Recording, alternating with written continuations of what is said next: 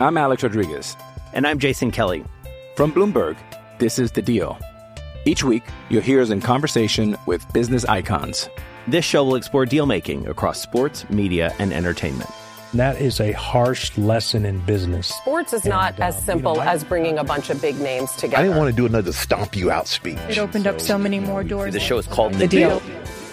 Listen to The Deal. Listen to The Deal on Spotify. On this episode of the Oklahoma Breakdown with Dr. Lehman, presented by Riverwind Casino. Why are people hating on Oklahoma so much? We talk about it. We also talk about Cody Jackson jumping in the portal and OU's possibility of getting a portal QB.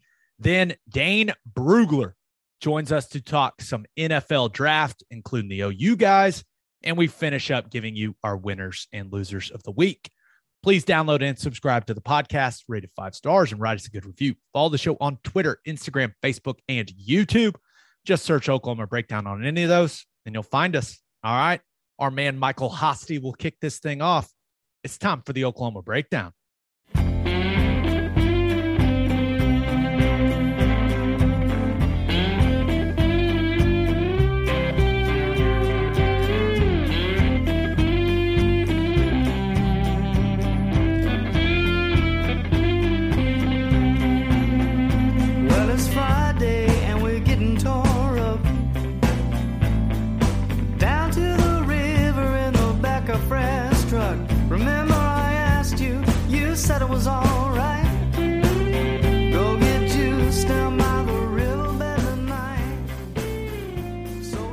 It's a beautiful Wednesday, April 27th, and you're listening to the Oklahoma Breakdown with Ikard and Lehman, presented by Riverwind Casino.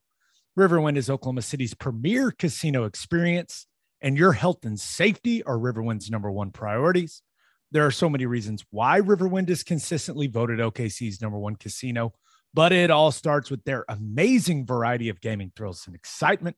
Riverwind's beautiful award winning environment plays host to more than 2,800 of the latest electronic games with a huge selection of table games, including blackjack, blackjack match, roulette, and Teddy's favorite, craps. No matter what your game, Riverwind has it in spades and hearts. And Riverwind will be featuring live music and local food trucks every month starting in May for the Beats and Bites Festival. Performers include the Randy Rogers Band and Scotty McCreery. If you need help finding your way, just visit riverwind.com. Riverwind Casino, simply the best. Now we're recording this Wednesday morning. Please leave us a five star review and a nice comment while you're at it. Ted, I feel like I feel like how the morning has started for you. There, there's a bit of frustration going on. Are we all right, man? I'm good. I'm good.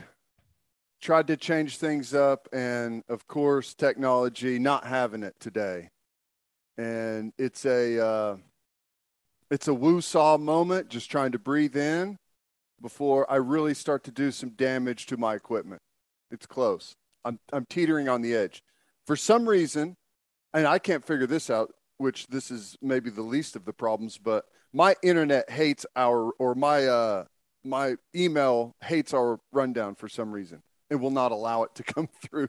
It's the weirdest thing ever. I, it has happened so many times where I send you the rundown. You're like, hey, man, can you resend it? And I'm like, I've sent it like three times and it just never appears in your email for whatever reason. Nope. Nope. But we got it. We're good to go. I'm I'm I'm good. I'm good. Good Okay. good. Ready to ready to hit this thing. If if you lose it, people tend to like when you lose it on here. So it it, it may be good. Maybe good for the coming. podcast. Now we we wanted to get this out early because we've got Dane Brugler. Uh, he he covers the NFL draft. He's the number one draft analyst for the Athletic. Puts together the Beast, which is by far the most comprehensive NFL draft guide you're going to find. And with the first round starting tomorrow night, uh, Thursday night, we wanted to get this out a little earlier, maybe than we usually do. So that that's why we're recording in the morning. And sometimes we just like to get it out of the way, you know? It's nice. It's nice to cap it off early in the morning and be done, baby. Yeah. All right, let's get to the OU stuff. And we didn't really address this on the last episode because I I don't know, we didn't we didn't really feel like it was that necessary to acknowledge it, but so many people have brought it to our attention that we got to say something.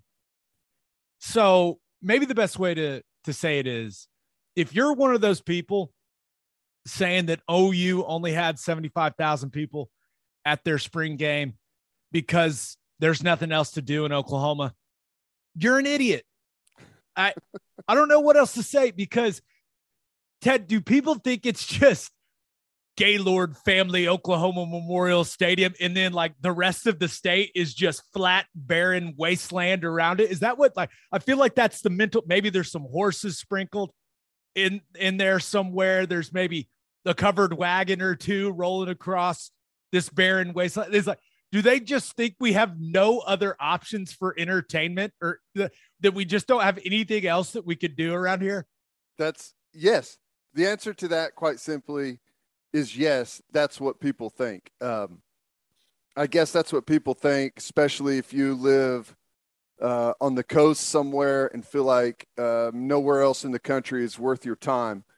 And it's funny, you know, you can pretty much do the exact same things here that you can anywhere else, except for obviously the beach. All right, we don't have the beach, but what we do have is tons of awesome lakes that people go to like crazy. Um, everything else, yeah, you can go hiking, you can go fishing, you can go camping, you can go to amusement park, you can go to the movies, you can go shopping, you can go hang out at some of the great parks in the area. I don't know. I can go on forever. Um, those people are total morons, and there's no reason to even continue the conversation with them. What they don't, I don't think they understand the hilarious self own that it is whenever you try to convince yourself that, oh, well, yeah, we had our spring game, but there's so many other things to do here. Instead of that, that's why no one was there. Yeah, that's why no one wants to go to that school because there's no history, there's no uh, interaction with the fan base. There's there's like the the abundance of people that have come together around Oklahoma football is awesome. That's not happening out there. So quit trying to to justify it by saying there's nothing else to do. It's ridiculous. Yeah, I live I, I can leave my house and be at the stadium in approximately 30 minutes. And there's a lot of stuff to do where I live. I mean, there's a lot of stuff to do. There's a lot of stuff to do where you live, and you live much closer to the stadium than I do. Like, I, I think this is just people trying to make themselves feel better about their program, right? Yeah. And you you look at it, it's like, oh, oh, you only had that because, you know, there's nothing else to do. It's like, they know that's not true. They're just they're just making excuses to make themselves feel better. And and that's fine. I I'm fine with people continuing. Now, I get mad when people talk down on Oklahoma, like as a state. I, I, I won't lie, I do. It upsets me. But there's also part of me that's like, I'll let them keep thinking that. Man, we we know we know everything there is to do in this state within an hour of Norman. We know how how nice it is to live here, like the quality of life you get living here. We know how nice people are here and respectful and how people around here don't think that they're better than everyone else. So, I I also I also get the sense that people think that OU fans can only live in Oklahoma like that every fan that came to the spring game like lives in Oklahoma City or Tulsa or Edmond that you know there have there happened to be some people that live in Dallas and came to the spring game. They they left uh, their big fancy city to come to the spring game and support the program because football matters here. I talked to people that came from New Jersey to go to the spring game.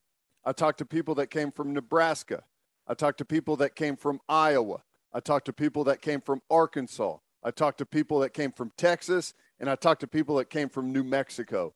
That was within about 10 minutes during a pregame show at Balfour on Campus Corner. So, yeah, there's people coming from all over the place. But just for a fun little exercise, let's let's just concede the point and let's say you're right. There's nothing to do in Oklahoma. Thank God we have a spring game because there's we have nothing else to do with our time. What, what else would we do on a Saturday without the spring game? Let's concede that point. The only thing there is to do in Oklahoma is football. That's it. There's nothing else to do. Would you rather go play at a place where what you do can't get anyone's attention because there's so much to do? Or would you rather go to a place where everyone is focused on everything you do and the support because there's nothing else to do is overwhelming? I think I'd rather go to the place where the support is overwhelming because there's not shit else for anyone to do but hang around and watch and talk about and celebrate football. That's what I'd pick. I, once again, I think some of the people that think they're dunking on Oklahoma as a whole, yeah, don't realize that they're telling on themselves. It's that's right. It's a that's what I'm saying. It's the most hilarious self own I think I've ever seen in my life. It's just like, oh, we've got so much to do. No, no, no. You, it's okay.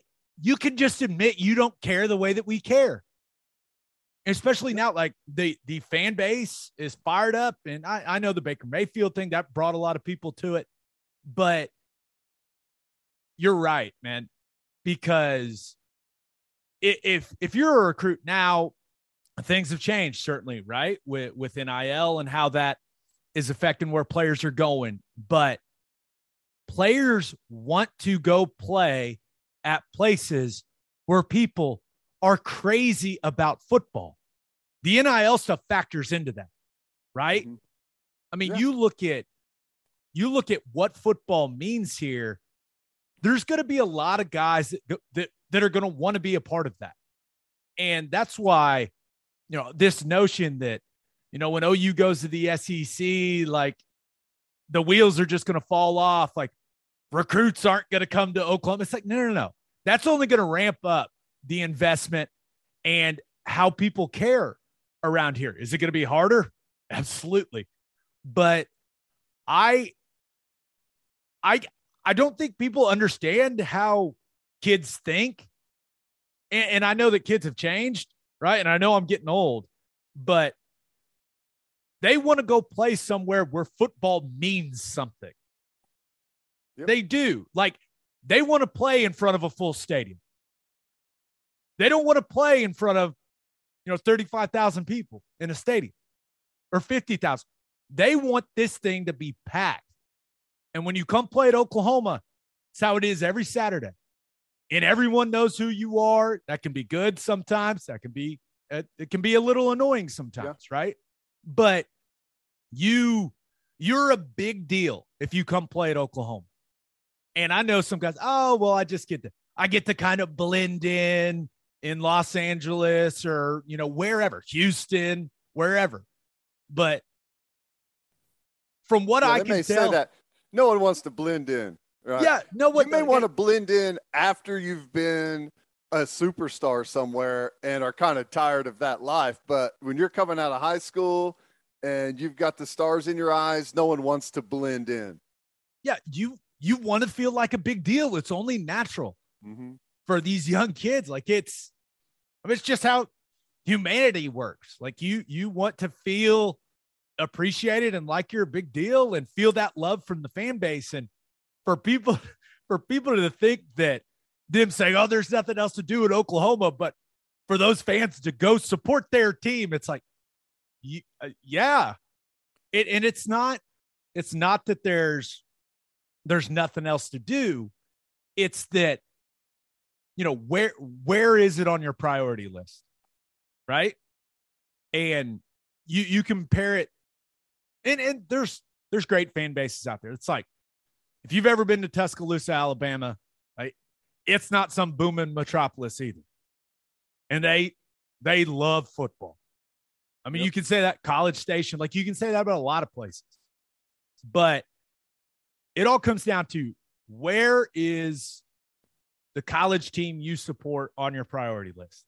And here it's really, really high on the priority list. And listen, going to the beach may be higher on someone else's priority list than college football. And that's that's their choice. But Ted, we don't have a beach, so that's not a problem here. not a problem. And the last real point that I have on it stop acting like it's a spring game thing. Okay. It's not a spring game thing. Was it the punter that transferred to Ohio State that said, and I think Ohio State had like, would they have 55,000 or something like that for their spring game? He said, that's the biggest crowd I've ever played in front of ever. That was bigger than any crowd we ever had at USC and it was a spring game. So he was talking about how impressive that is. So don't don't try and slide this in on us and act like, "Oh, this is just a spring game thing." No.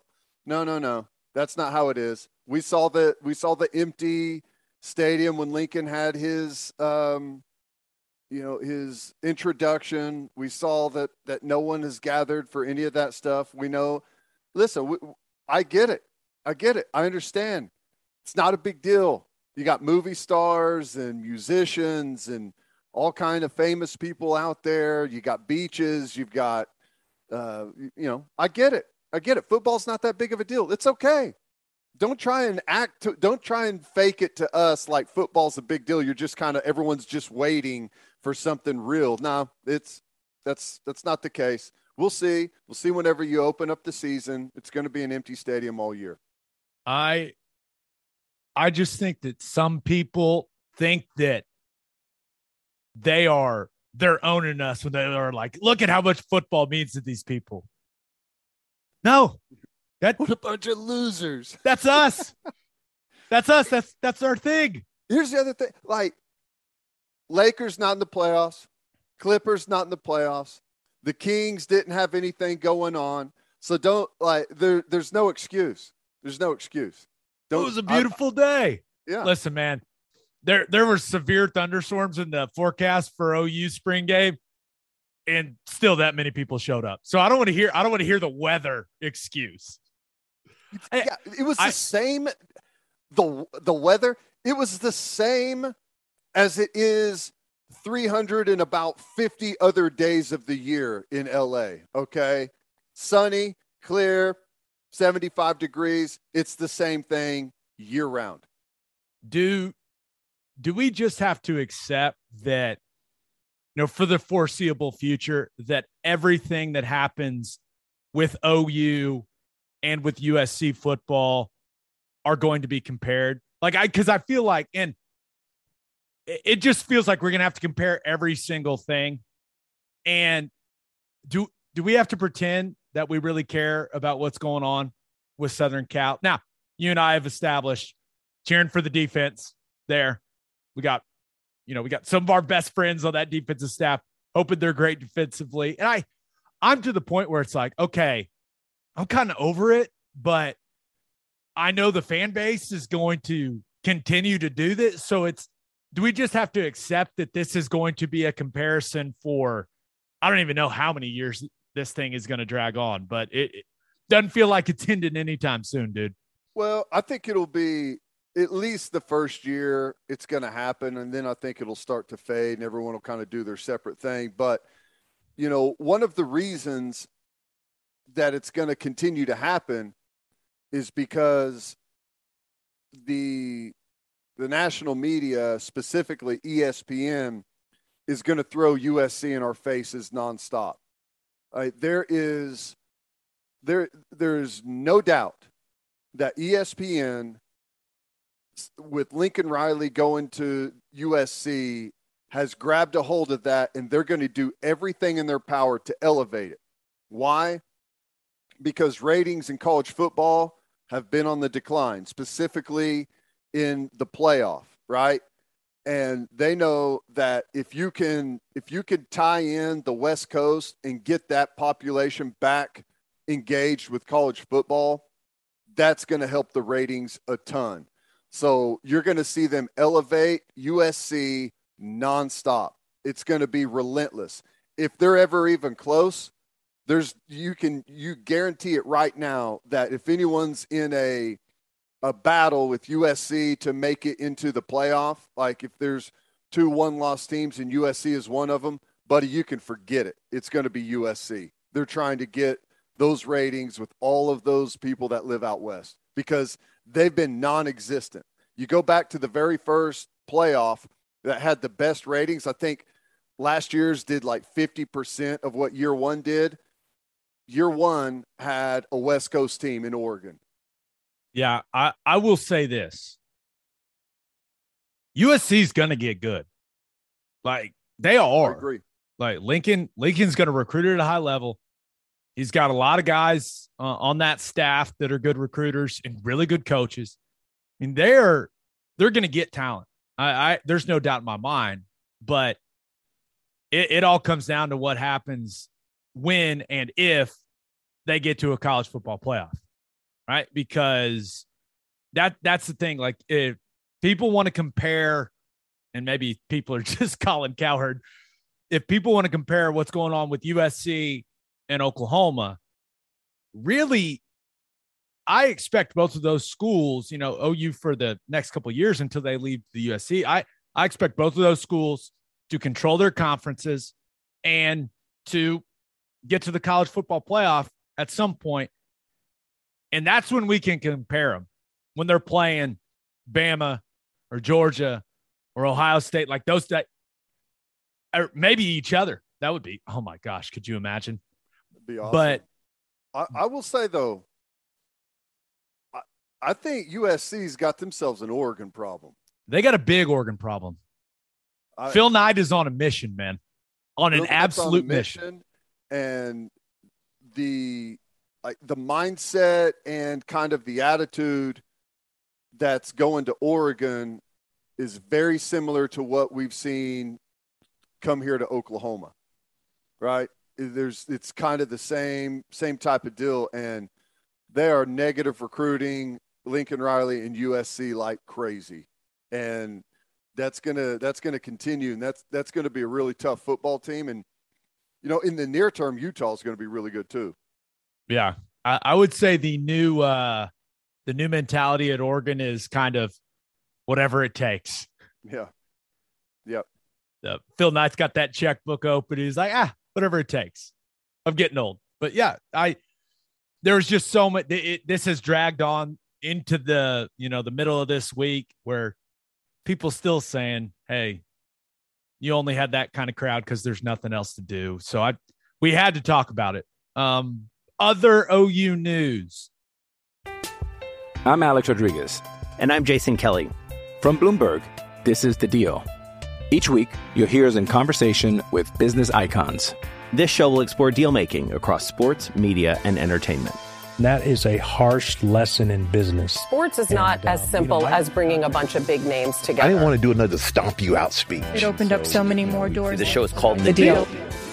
Listen to The Deal. Listen to the deal on Spotify.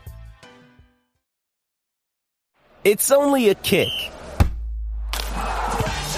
a jump, a block. It's only a serve. It's only a tackle, a run. It's only for the fans. After all, it's only pressure. You got this. Adidas.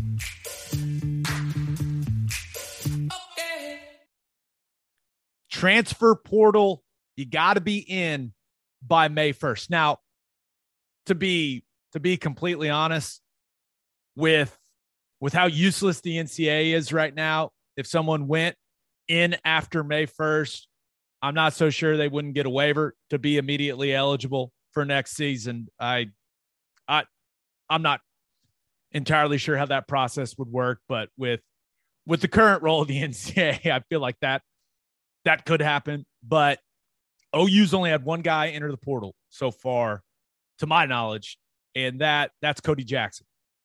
So, and this was reporting, I think, by On3, who uh who who brought this to everyone's attention.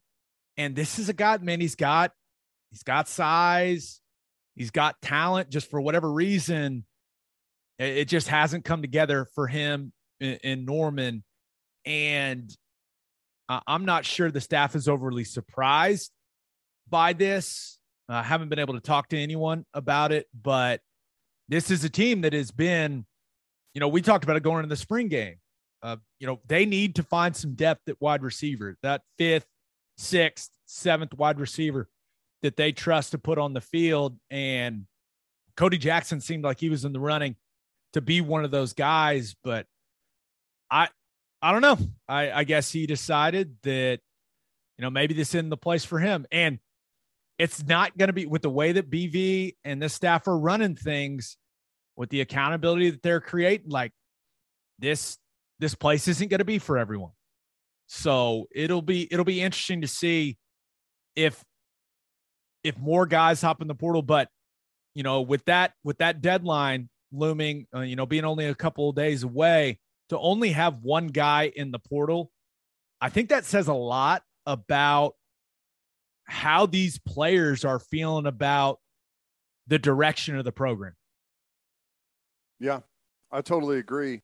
Uh, I, I don't know if I don't know if that number is going to grow. We we expected there to be you know something happen after spring ball was over, and you know we've only had one so far. Maybe there's going to be a couple more, and that doesn't always mean that they're unhappy with the new style. It could just be not going to get an opportunity to get on the field. I can kind of see that now. Um, I can probably have a better chance somewhere else of, of getting out there and being a starter. That stuff's going to happen. Uh, so I think you know you continue to hear that there's been a high level of buy-in. They got to continue to improve it, but the buy-in has been really good. And you know the wide receiver position, I'm with you uh, on on finding that fifth guy, but gosh, if there was a position group really uh, on the entire team that I would say, like, if, if you said you're going to have a transfer portal guy, point to the position group that you would want it to come from, I would probably say receiver. I feel right. like we, we've got a, a good amount of talent there, some young guys that are going to continue to develop, some experience. We got a variety of body sizes and skill levels and, and specialties. So um, I think it's going to be something that we're going to be able to absorb pretty well. Yeah, and I, I'll add this: Cale Gundy. Remember, he's coaching all the receivers now. They they used to break it up, him and Dennis Simmons. Those are those are two guys that have two very different styles of coaching. Yeah. It's probably the best way that I could put. I mean, playing for Cale. just you know, he's he's been around so long, and he was he was on the staff when you were a player. He was on the staff when I was a player. He'll get after you, man. I mean, he will absolutely get after you to try to get the best out, out of you. So I, I don't know if that had anything to do with Cody Jackson's decision. Probably didn't, because I, I think everyone respects the hell out of Cale Gundy and the way he goes about his business. But just just something to note, right? That that is that that could be quite the change in style for some of those guys. Yeah. I would also venture to guess that kind of with the new uh, approach around OU football that Cale has probably gone back to his roots even more. You know what I'm saying? I I know what you're saying. He is a he's a no excuses type of guy, right? So, yeah, that uh that's interesting. So as far as the transfer portal, Venables addressed the backup quarterback situation after the spring game.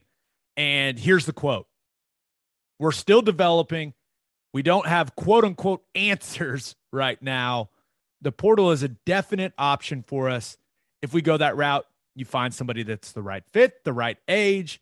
There's a lot that goes into that. Not to get into all those weeds, but that is a definite concern for us, no question about it. You know, that's something that we had mentioned on here, Ted. And a lot of people noticed that Jeff Lebby is now following Emory Jones on Twitter. You know, remember, he's at Florida, played a lot for him last year, was in the battle with Anthony Richardson there uh, at Florida for playing time at the quarterback position. Jumped in the portal, jumped out, stayed through the spring, but yeah, a, a lot of people are are going to be tracking Brent Venables and Jeff Lebby's uh, follow uh, follow list on Twitter over these next couple days. Yeah, uh, you know, and it's interesting because I've seen some really good things from from Micah Bowens. Um, he's athletic, he's quick, he moves around, uh, he throws a good ball. We saw that with that that long touchdown to to Gibson. Um, I don't know. I there's probably been a mindset with him that I'm not breaking through, and I think whenever you kind of it hits you that you're not breaking through, you ease off on the accelerator a little bit as far as improving and and buying in and and and really putting yourself forward and and trying to get the absolute most out of yourself.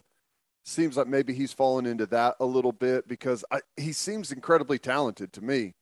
So, but you know, it's it's something that we've talked about from the very beginning that they're going to need they're going to need some some better depth at quarterback at least until you get Evers up to speed.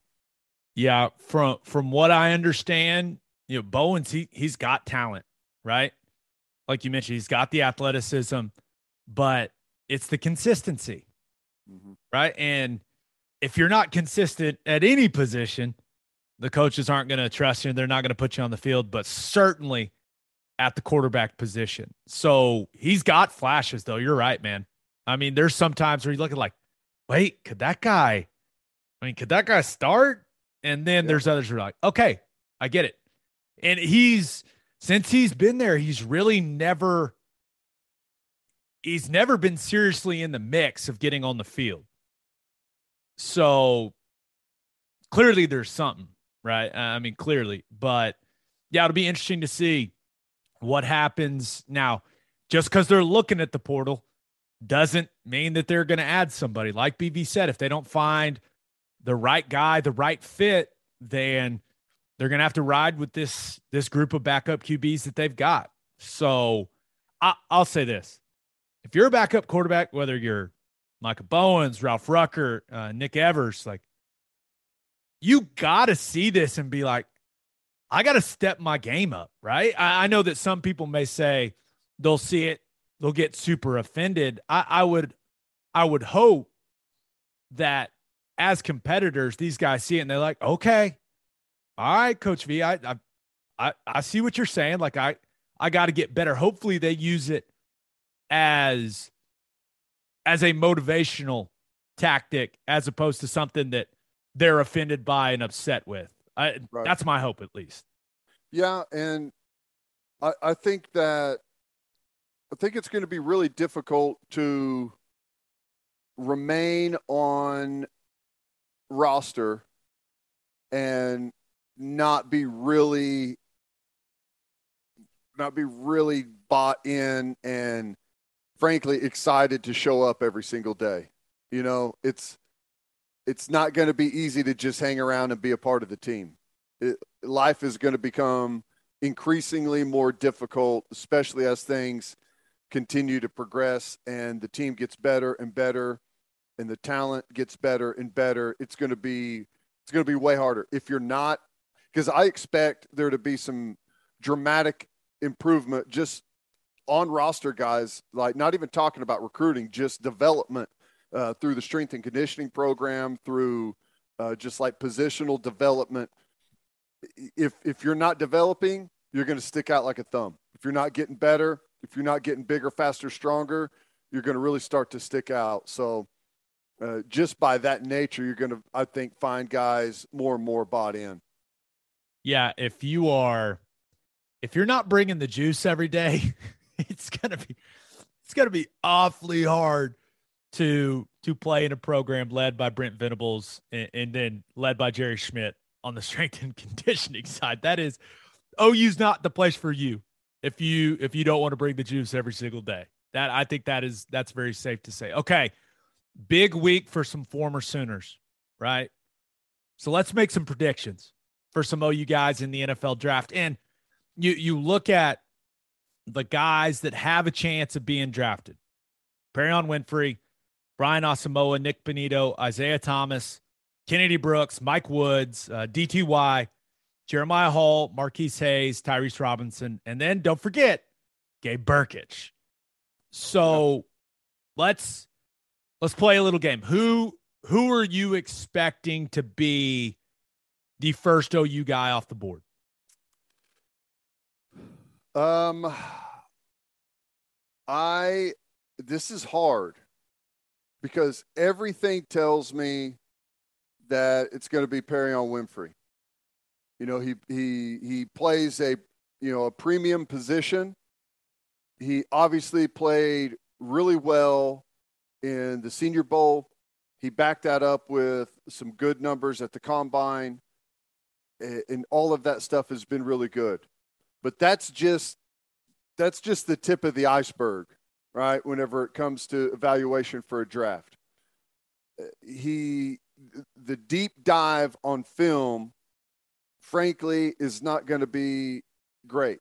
Now, he is going to have some things where and we've talked about this before. Whenever you do something really well, like you have a great Senior Bowl performance and you have good combine numbers, that's going to skew or bias the way that people look at your film. They're going to look at your film and say, well, there, well, let's get to the reason behind the lack of production, and, and maybe we'll be able to pull that out of him.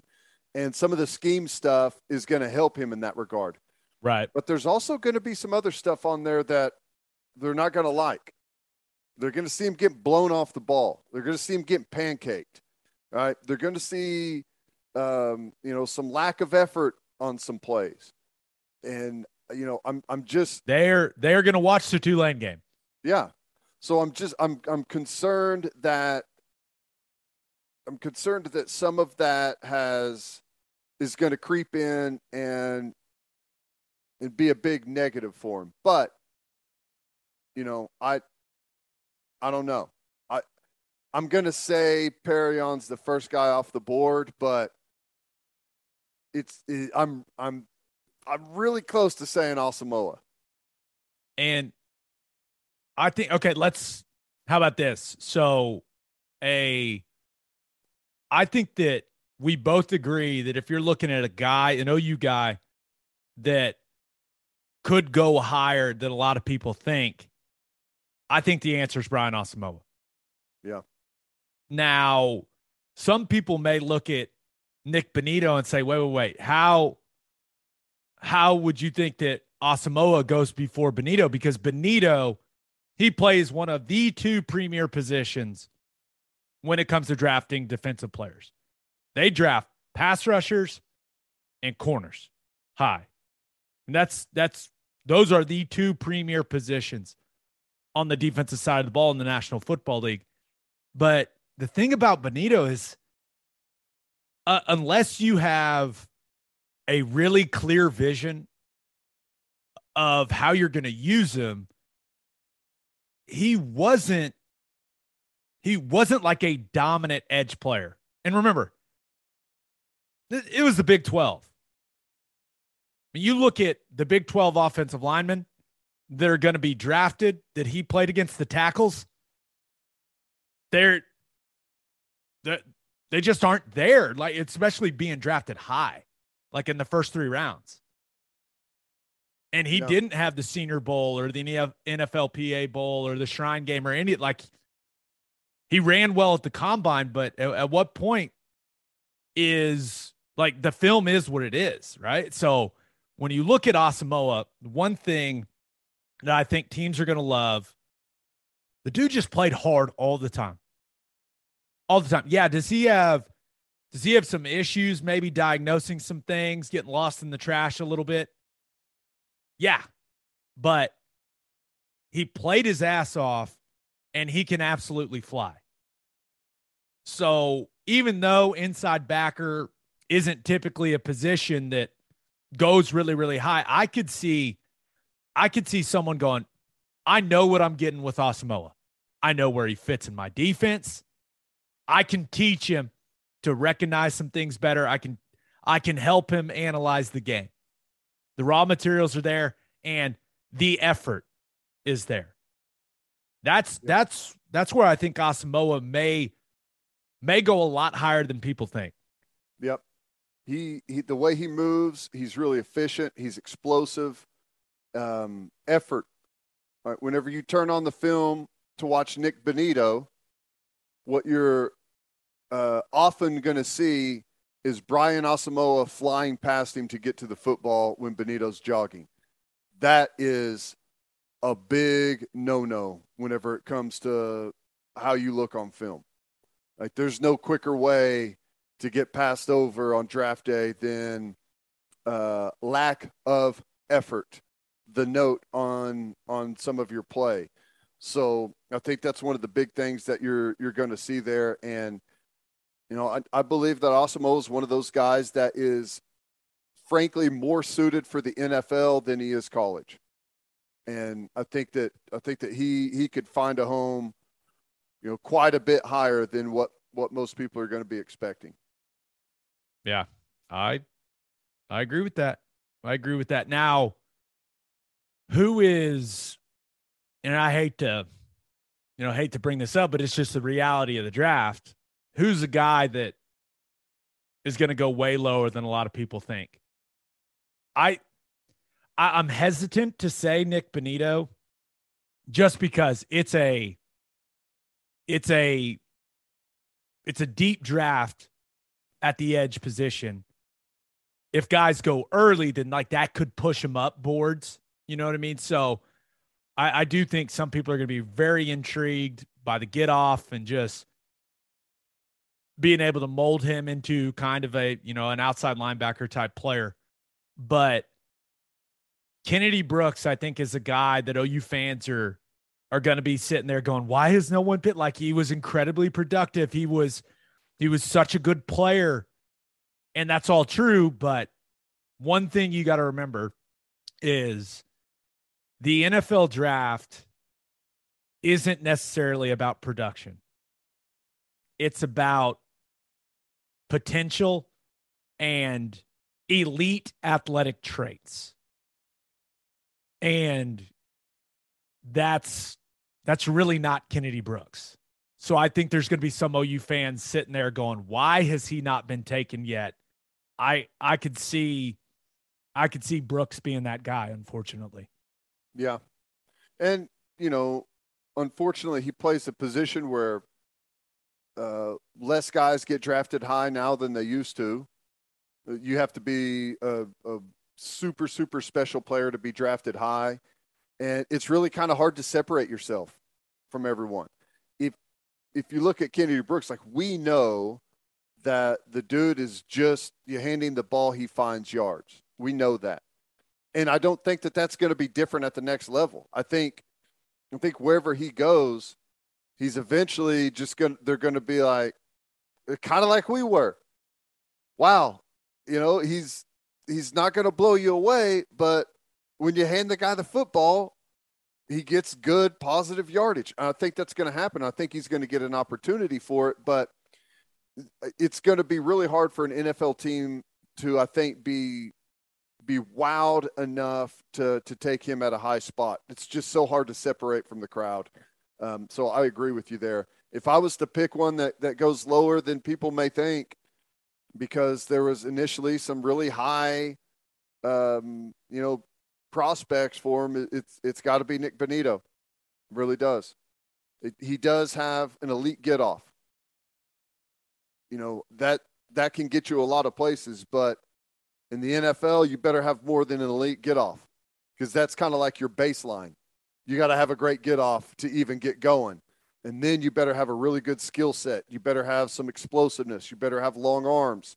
You better have um, you know, a, a, high effort whenever you're out on the field. You better have a great attitude whenever you're out on the field. We'll see. Yeah, I, I do think that I think Isaiah Thomas is a guy that that may go a little higher than people think. Just because he he maybe doesn't have the elite traits, but the effort, production, just he's a guy you I think a lot of people would want to have on their team. So we'll we'll see, but I it'll think he's be got interesting. good size too. I, I know he's what he's listed at. What did, did he weigh? Two sixty five or so at the combine. Yeah, I think he's a guy that's probably, if he can get on a spot and hang around for a couple of years, he's going to be a 285 pound defensive end that's six five. It's got that's got some good long arms. I think he's got some good size to him. no, I'm with you. All right, let's get to call your shot. We asked you guys to give us your predictions for the OU guys in the NFL draft. This one comes from Coach Janway on Twitter, who says Winfrey, Bonitto, Asamoah in the second, Thomas Hayes, Turner Yell in the fourth, Robinson in the fifth, Brooks, Brkic, Hall in the sixth, and Woods, an undrafted free agent. He says Stokes, but I'll just say it. Laurent Stokes is not an NFL player. Yeah. Just that just not gonna happen for him. But I will um Hayes Hayes is also an interesting one. From from the people that I've talked to in NFL front offices, like the variance on him is is interesting. Some people love him, like think he could be a late day two guy, and some people think he could be, you know, kind of a mid to late day three guy. Like that's a that's a wide range for an offensive lineman. Yeah. So it, it'll be really interesting to see where Marquis goes. Turner Yell, I'm I'm beyond curious to see where he goes. Because Yeah. he, he's not the biggest guy in the world. That 40 time at the combine was was good for him, but I just I, I feel like I have no idea. Even the range where he's like, I, I'm thinking he's a mid to late day three guy, but I could also be like, he may be an undrafted guy. I just I got no clue. Yeah, I I think that, and I hate to say this because it obviously matters for those guys. You want to be drafted high. There's no doubt about it. it means more money. Obviously, the higher you get drafted, but and I think it the most important thing is to make a team, right? Whether you're drafted or undrafted, the most important thing is to get an opportunity and make the 53 man roster or a practice squad if you're a younger guy. And I I I think that it's going to be late for Turner Yell, but I don't think it matters. I think he's going to make a squad, either a 53 or a practice squad, just because I think he's a, a hell of a football player all the way around.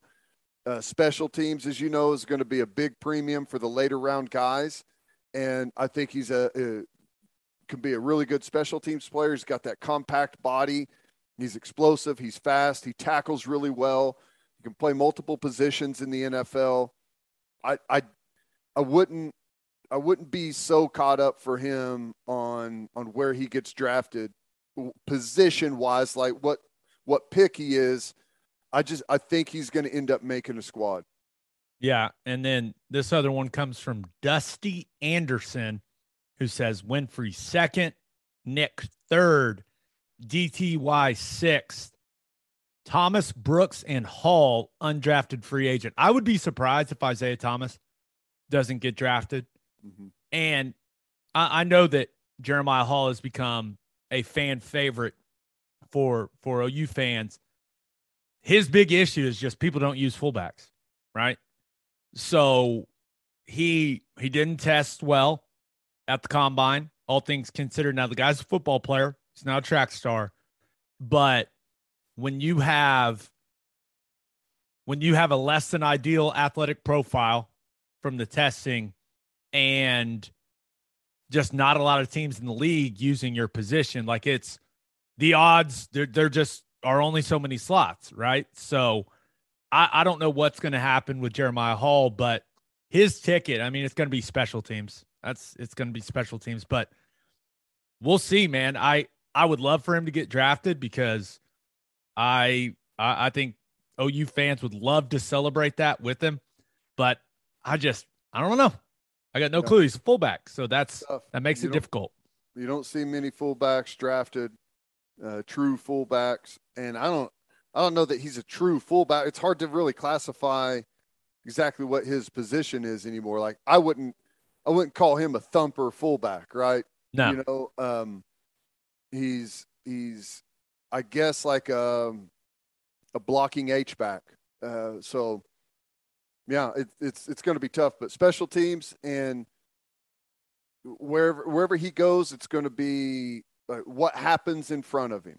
Like what, because you never know. Like all of a sudden, you you make a couple of plays in in uh, some preseason games.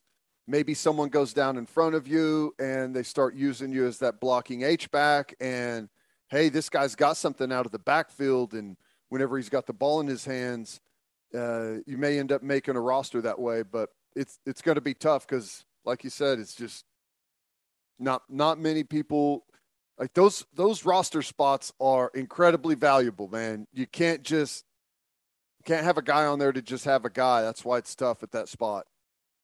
I I also think you're like, okay, he could be a special teams guy, but special teams coordinators, I mean, they look at they look at the times, you know, and they they look at the GPS data, you know, from practice and all that. If you're a four nine guy, you're not on the field, typically. So we'll we'll see. I'm I'm wishing him the best because I can tell you from experience, uh, going undrafted sucks. Do not recommend it. Yeah. All right, let's do birthday shout outs. Welcome to the world, Holland Peterson. Uh, happy sixth birthday to Baker Sanders. Happy seventh birthday to Finley Cooper. Happy 12th birthday to Andrew Lambrugo. Nice. Happy 24th birthday and college graduation to Nick McCauley. Happy 33rd birthday to Randall Medina. Happy 38th birthday to Jennifer McIntyre. Happy 40th birthday to Thomas Norman the fifth. Happy 46th birthday to Jason Burnett. Happy 66th birthday to Richard Leonard. Happy birthday to Evan Maldonado. Happy birthday to Cannon Bird Austin. Love that name. Happy birthday to Scott Bolware, aka at Funky Sooner. Awesome. All right, let's get to Dane Brugler. We're talking NFL draft. But first, the only place to stop when you're road tripping is Love's Travel Stops. Love's has over 500, just kidding, 600 locations in 41 states offering 24 hour access to clean and safe places. Whatever your road trip needs are, Love's has it. Fuel, fresh food, all the snacks and drinks, including my favorite, yes, Java Amore. That coffee is fantastic. Love's also has you covered if you forget your phone charger or headphones. They've expanded their mobile to go zone so you can grab any of that stuff there. Make sure you download the Loves Connect app for exclusive offers from today's most popular brands. The Loves Connect app also includes a route planner and store locator. When you see that red neon heart on the highway, stop in and say hi at Love's Travel Stops. For a full list of what Love's has to offer, visit loves.com. Opolis Clothing is the exclusive home for all of our Oklahoma Breakdown merchandise. If you want to live your life in buttery, soft comfort, go to opolisclothing.com. That's O P O L I S clothing.com and use promo code TED, T E D, for 10% off your entire order. And by the way, I saw a lot of um, Oklahoma breakdown shirts out in the wild at the spring game. Good job, guys. Uh, you still get the 10% discount on all of the OU and OKC Thunder gear as well. That's opolisclothing.com. Use promo code TED for 10% off. Buttery soft and 10% off. And Bishop McGuinness Catholic High School is a place that has a long tradition of educational excellence. With a 12 to 1 student to teach, teacher ratio, no student is overlooked. Bishop McGuinness's college prep curriculum offers 22 AP courses. There are numerous clubs and organizations for students to join, and as a proud member of the OSSAA, there are 14 sports offered. If you want to provide the best possible educational and spiritual development for your children, contact Bishop McGuinness Catholic High School or visit bmchs.org.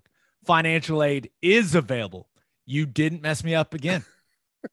too good. I'm too good. All right. Speaking of too good, here's Dane Brugler from The Athletic. Let's talk some NFL draft. It is our pleasure to be joined by the NFL draft analyst for The Athletic. He is the author of The Beast. Dane Brugler is in the house. What's going on, man? How we doing tonight, guys? I'm I'm good. We just had a hell of a weekend uh, for with OU spring game, but Mm. this interview is hinging on the sleeping patterns of your twins, correct? That's right. And I've got I've got a six, a five year old, six six year old, five year old, and then the two twins that are restfully sleeping as we speak. So let's hope it stays that way. Wow, busy, busy man. Uh, Eh, I know you've yeah. got a lot going on with the draft and all that stuff, but to throw all that in the mix, that's wild. I got a very understanding wife. So I mean you guys know how that goes, right? Oh yeah. Yeah. All right, let let let's start with the OU guys then, just in case the Twins wake up. And I, I as I looked through your draft guide, which is still just mind-boggling, it seems like Perrion Winfrey is the OU guy you're probably the highest on. Uh, you got him ranked as your fourth defensive tackle. You got a second round grade on him. And my question for you is how how much did you have to kind of change your evaluation of him after the Senior Bowl stuff?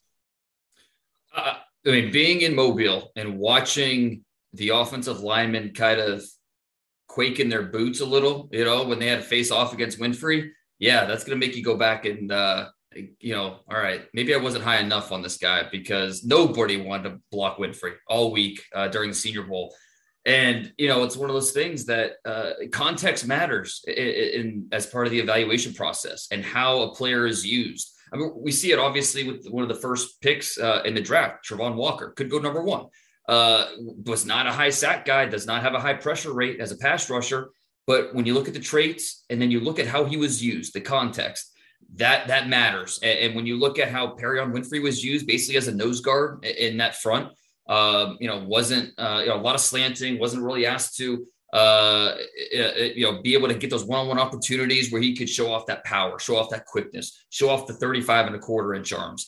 Uh, and you know, to, for him to go to the Mo, to Mobile Senior Bowl, show out every day during practice, show out during the game, uh, and then unfortunately got hurt at the combine, uh, left hamstring. So he, he only did uh, only did the 40, wasn't able to do anything else. And then he, he didn't do any drills uh, at the pro day, but I think he had done enough at that point, especially because this is not a strong defensive tackle class, uh, especially guys that can create disruption. You know, both Georgia guys probably go in the first round, Jordan Davis, Devonte Wyatt, Travis Jones from UConn, more of a uh, more of that nose tackle.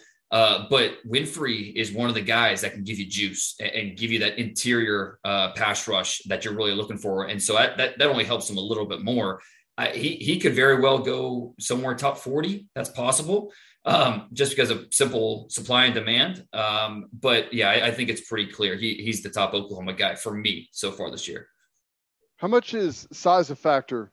You know, I, I'm not sure what schemes out there. Everyone is what teams like that run whatever schemes are the highest on him, but you know, he's an undersized defensive tackle for the NFL. How big of a factor is that going to be against him?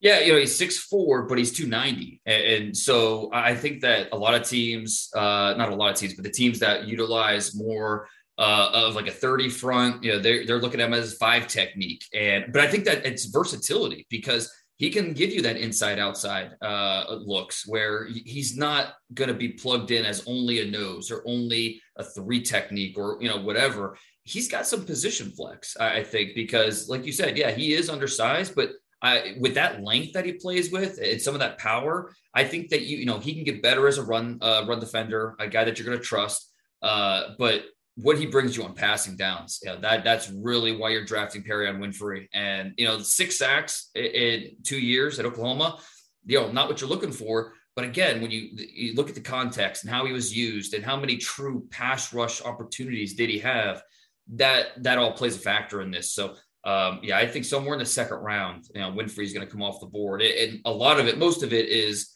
you know, his ability and the traits, you know, because we know what's the, you know, scouting slogan. It's traits over production. It doesn't matter what you've done; it matters what you're going to do. And when you have traits like uh, Perry Winfrey has, teams are interested. Um, and so, you know, the, the I think he's and, and, and, like I said, because the defensive tackle class is just not stacking up with uh, some of the other classes, some of the other positions in this class. Uh, there's there's a very good chance that he gets pushed up just even a little bit more for a team looking for that interior presence. Looking at Nik Bonitto as an edge guy, you've got a second to third round grade on him, and just a tremendous get off, right? Explosive off the line, but never really developed kind of that arsenal of pass rush moves you're looking at for a guy at that edge position and you know holding up at the point in the run game wasn't exactly his strength. So where does he fit? What type of scheme do you think he fits in? Yeah that's that's the big question. And i think that's if you're going to draft Nik Bonitto you have to have a plan for how exactly you're going to unleash him. Um, you know it's kind of like uh like like a, a pitcher in baseball. You know you have your fastball but then it's how you develop that that secondary pitch, uh, the breaking stuff, uh, you know, the change up, changing speeds, you know, all those things that keep NFL blockers off uh, off balance. And so uh, for for Nik Bonitto, he has that. Uh, you know, line him up as the wide nine, let him, you know, use that uh, burst to to capture the corner, and you know, you can do it against Big Twelve tackles, but in the NFL, you have to keep those guys guessing. You know, they'll study you and they'll know exactly what you're throwing at them. So that that's going to be the big question with Bonitto. And this is such a, a deep edge rusher group that um, you know, like I I, I like it, uh, Nik Bonitto, and he's not even in my top ten edge rushers this year. Uh, just because it's such a it's a crazy deep group uh, from top to bottom. We're going to see these guys fly off the board early, top ten, and then throughout the first round, second round, third round, and even into day three. So, uh, but Nik Bonitto's right there in that mix. I think that you know, you're looking at him as probably more of a sub guy, uh, you know, the sub package rusher, and then you just you work him in. I think you got to be a little creative with a, a, guy like this, where you know maybe you stand him up uh, and, and, let him spy from uh, you know you know over the A gap or, or something. I mean, you, you have to be a little bit creative because he's just not your uh, prototypical uh, edge rusher. Just gonna you know put him at defensive end uh, on any down and and that's it. So. Uh, I think that for a team that's willing to invest in his strengths and you know kind of work on where he needs to improve uh, it's going to pay end up pay, uh, end up paying dividends because that that pass rush that he brings is so lethal. ryan Asamoah, um, linebacker, I think is a fascinating uh, situation here going into the draft. You know, he uh, he's one of those players that I feel like is going to be a better NFL player than he was a college player. Uh, he he had a good showing at the Senior Bowl. He tested really well. He looked great at OU at pro day, going through some some movement drills and linebacker drills. I've talked to his linebacker coach, and there's a lot of interest out there in this guy, and there's some interest in him possibly going way higher than some people think. What have you heard on Brian Asamoah? Yeah, I think he's one of those guys that just grows on you. Like it, you, you run out of reasons why. Okay, you know why isn't this guy a second round pick or why isn't this guy a top seventy five guy? Like you just you start to run out of reasons. You know, like yeah, he's not doesn't have ideal size. It's just you know six foot and a half, two twenty five, but thirty three inch arms. Okay, we can work with that. You know, I, I think he's got that really impressive length for a guy that doesn't wow you uh, coming off the bus. But uh, and the other thing too is you know I've heard um, you know teams well, why didn't he, why didn't he do the three cone? What's he hiding from? That kind of thing. Um, but when you watch him on film, this guy uh, all over the field, the range to the sideline. Uh, I, th- I, think in my report, I called him a second level ninja, just because the way he can avoid those climbing blocks and uh, you know keep keep one eye on the blocker, but the other eye on the ball, and, and make a play. So uh, there's a lot to like about Asamoah because uh, the the tackling skills um, uh, in coverage. I don't think that that was necessarily something that you know you point to as a strength of his. But when he was asked to do it, I, I thought more often than not, like he he looked like he knew what he was doing out there. It's just uh, he needs to just you know mature his uh, understanding of route concepts and squeezing those zones. Uh, he has the athleticism. I don't think there's any doubt about that. So um, he, he's that classic run and chase guy uh, with that speed, uh, that that tackling appetite that he has. So that this is an interesting linebacker class. We're going to see uh, a couple guys possibly go round one. Uh, three Georgia guys are going to go top 75. It's crazy. Um, but uh, Asamoah is right there in that mix. I would not surprise me at all if he came off the board round two. But at worst, we're looking at probably a mid third rounder. Yeah, he can he can run, and people like linebackers that can run. Yeah. And he he does when when you turn on, like if you just look at the highlights, his highlight reel is you're just like, damn. I mean, that guy's not a first rounder. And then when you watch the full game, you're like, oh, okay, now I uh right I get I get where the criticism comes from. Okay, move into move into one of the offensive linemen, Marquis Hayes. You've got him as your sixth rank guard, and Marquise is for me. He was one of those guys like his his good moments were damn good. Yeah. But then the moments where his pads were too high, where he lost leverage, like you just look at it going, man. So is he a guy you think teams are looking at going, hey, we can we can get him to play at a higher level more consistently because he does have some of those moments with the you know the physicality he plays with where he looks fantastic but do you, do you think NFL teams look at him and say hey we can eliminate some of those you know some of the valleys and the peaks and valleys of his play yeah, no, I think that's fair, and and I feel like I'm a little higher on Hayes than maybe than most out there. Uh, having him in my top 100 as a guy that's potential day two pick. Um, and I'm going to bet on some of those highlights that you mentioned. I mean, we're talking about a guy at 6'5, 320 pounds, really long arms, not, not an amazing athlete uh, by any means. I, I, wouldn't necessarily call him, uh, you know, explosive, but I do think he's efficient. I, I do think that, um, you know, he understands angles. He understands how to uh, unleash that power, uh, you know, with, uh, you know your lower body and your upper body kind of you know they got to work together uh, to uh, you know, help help create uh, you know room in the in the run game. And so you know he, he's a guy that I, I think that uh, you know like you said when you, you, watch the the good moments you get excited. You know physical hands heavy hands uh, can, can really create movement at the point of attack. Um, now uh, like you mentioned though pad level could be an issue at times um, just his fundamentals, just being consistent. I, I, think that's something that will continue to get better and better as he, you know, gets more experience. And, and look, he's a three-year starter uh, at Oklahoma, so it's not like this guy's, um, you know, new out there. So you know, he, he needs to get better with some of the, especially when blocker or when rushers uh, threw their counters at him. He was a little late to adjust at times. So just understanding what's coming at him, um, because he was a heavily uh, penalized player as well, and that's something that stood out on tape. But again, I'm going to bet on that wide body, that length, that power that he plays with, and, and the fact that I think he he understands uh, he understands angles, he understands body position and what he needs to do. So um, if I need a guard, if I'm looking, if, especially if I'm running a gap scheme and I'm looking for a guard somewhere in the first, uh, you know, 125 picks, Hayes squarely on my radar. How about Mike Woods at wide receiver? You know, I, he's he's tough to project for me, anyways. He's got great size. He's tested really well athletically.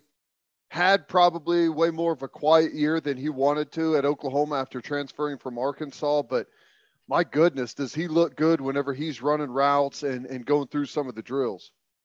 Yeah, it sure does. Uh, he's he's a good sized player. You know, big target. He's got those long arms, can create that catch radius for the quarterback. Um, I, I, think you know you just you did expect a little bit more. Um, and, and, something that you know is important to me as I do my evaluations is uh, you know, going through these guys and, and, looking at their touchdown to drop ratios. Uh, you know, all, you always want the touchdown number to be higher than the drop. And, and for Woods, uh, it, his uh, his drops were higher than his touchdowns in his career, and then also this past year uh, at Oklahoma, only uh, only two touchdowns compared to three drops. So, um, I, and is he an amazing athlete? No, but he, he's a solid athlete. I mean, I, I think you know he ran what a four five five at the combine not you know it, it, it's okay but not exactly what you're looking for uh, from a speed perspective uh, and, and, he's a little i think he's a little straight lineish uh, with his with his routes uh, he's got that those long uh, long strides which really helps him eat up coverage but at the same time settling his feet breaking off that route just needs to be more deceptive. Needs to be a little more polished with what he's doing out there. So uh, you know, DBs aren't able to read him and get that head start. So, um, you know, I, I, think that there's plenty to like about Woods, but it's tough when you stack him against all the other receivers in this draft. It's such a such a loaded position every single year.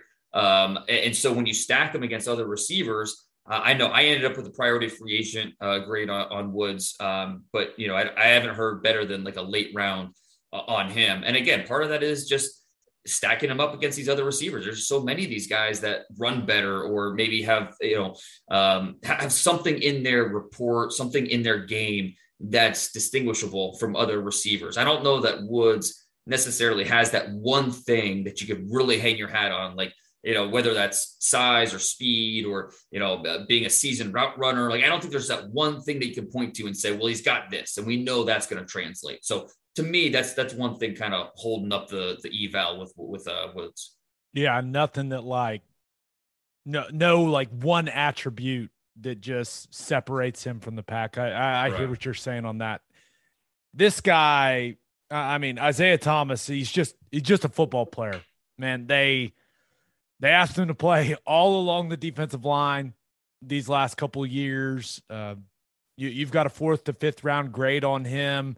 How how do you balance like looking at a guy's traits and maybe not having ideal measurables or ideal speed like that stuff but then looking at production and just reliability and kind of what he's meant to to OU's defense over these last couple years.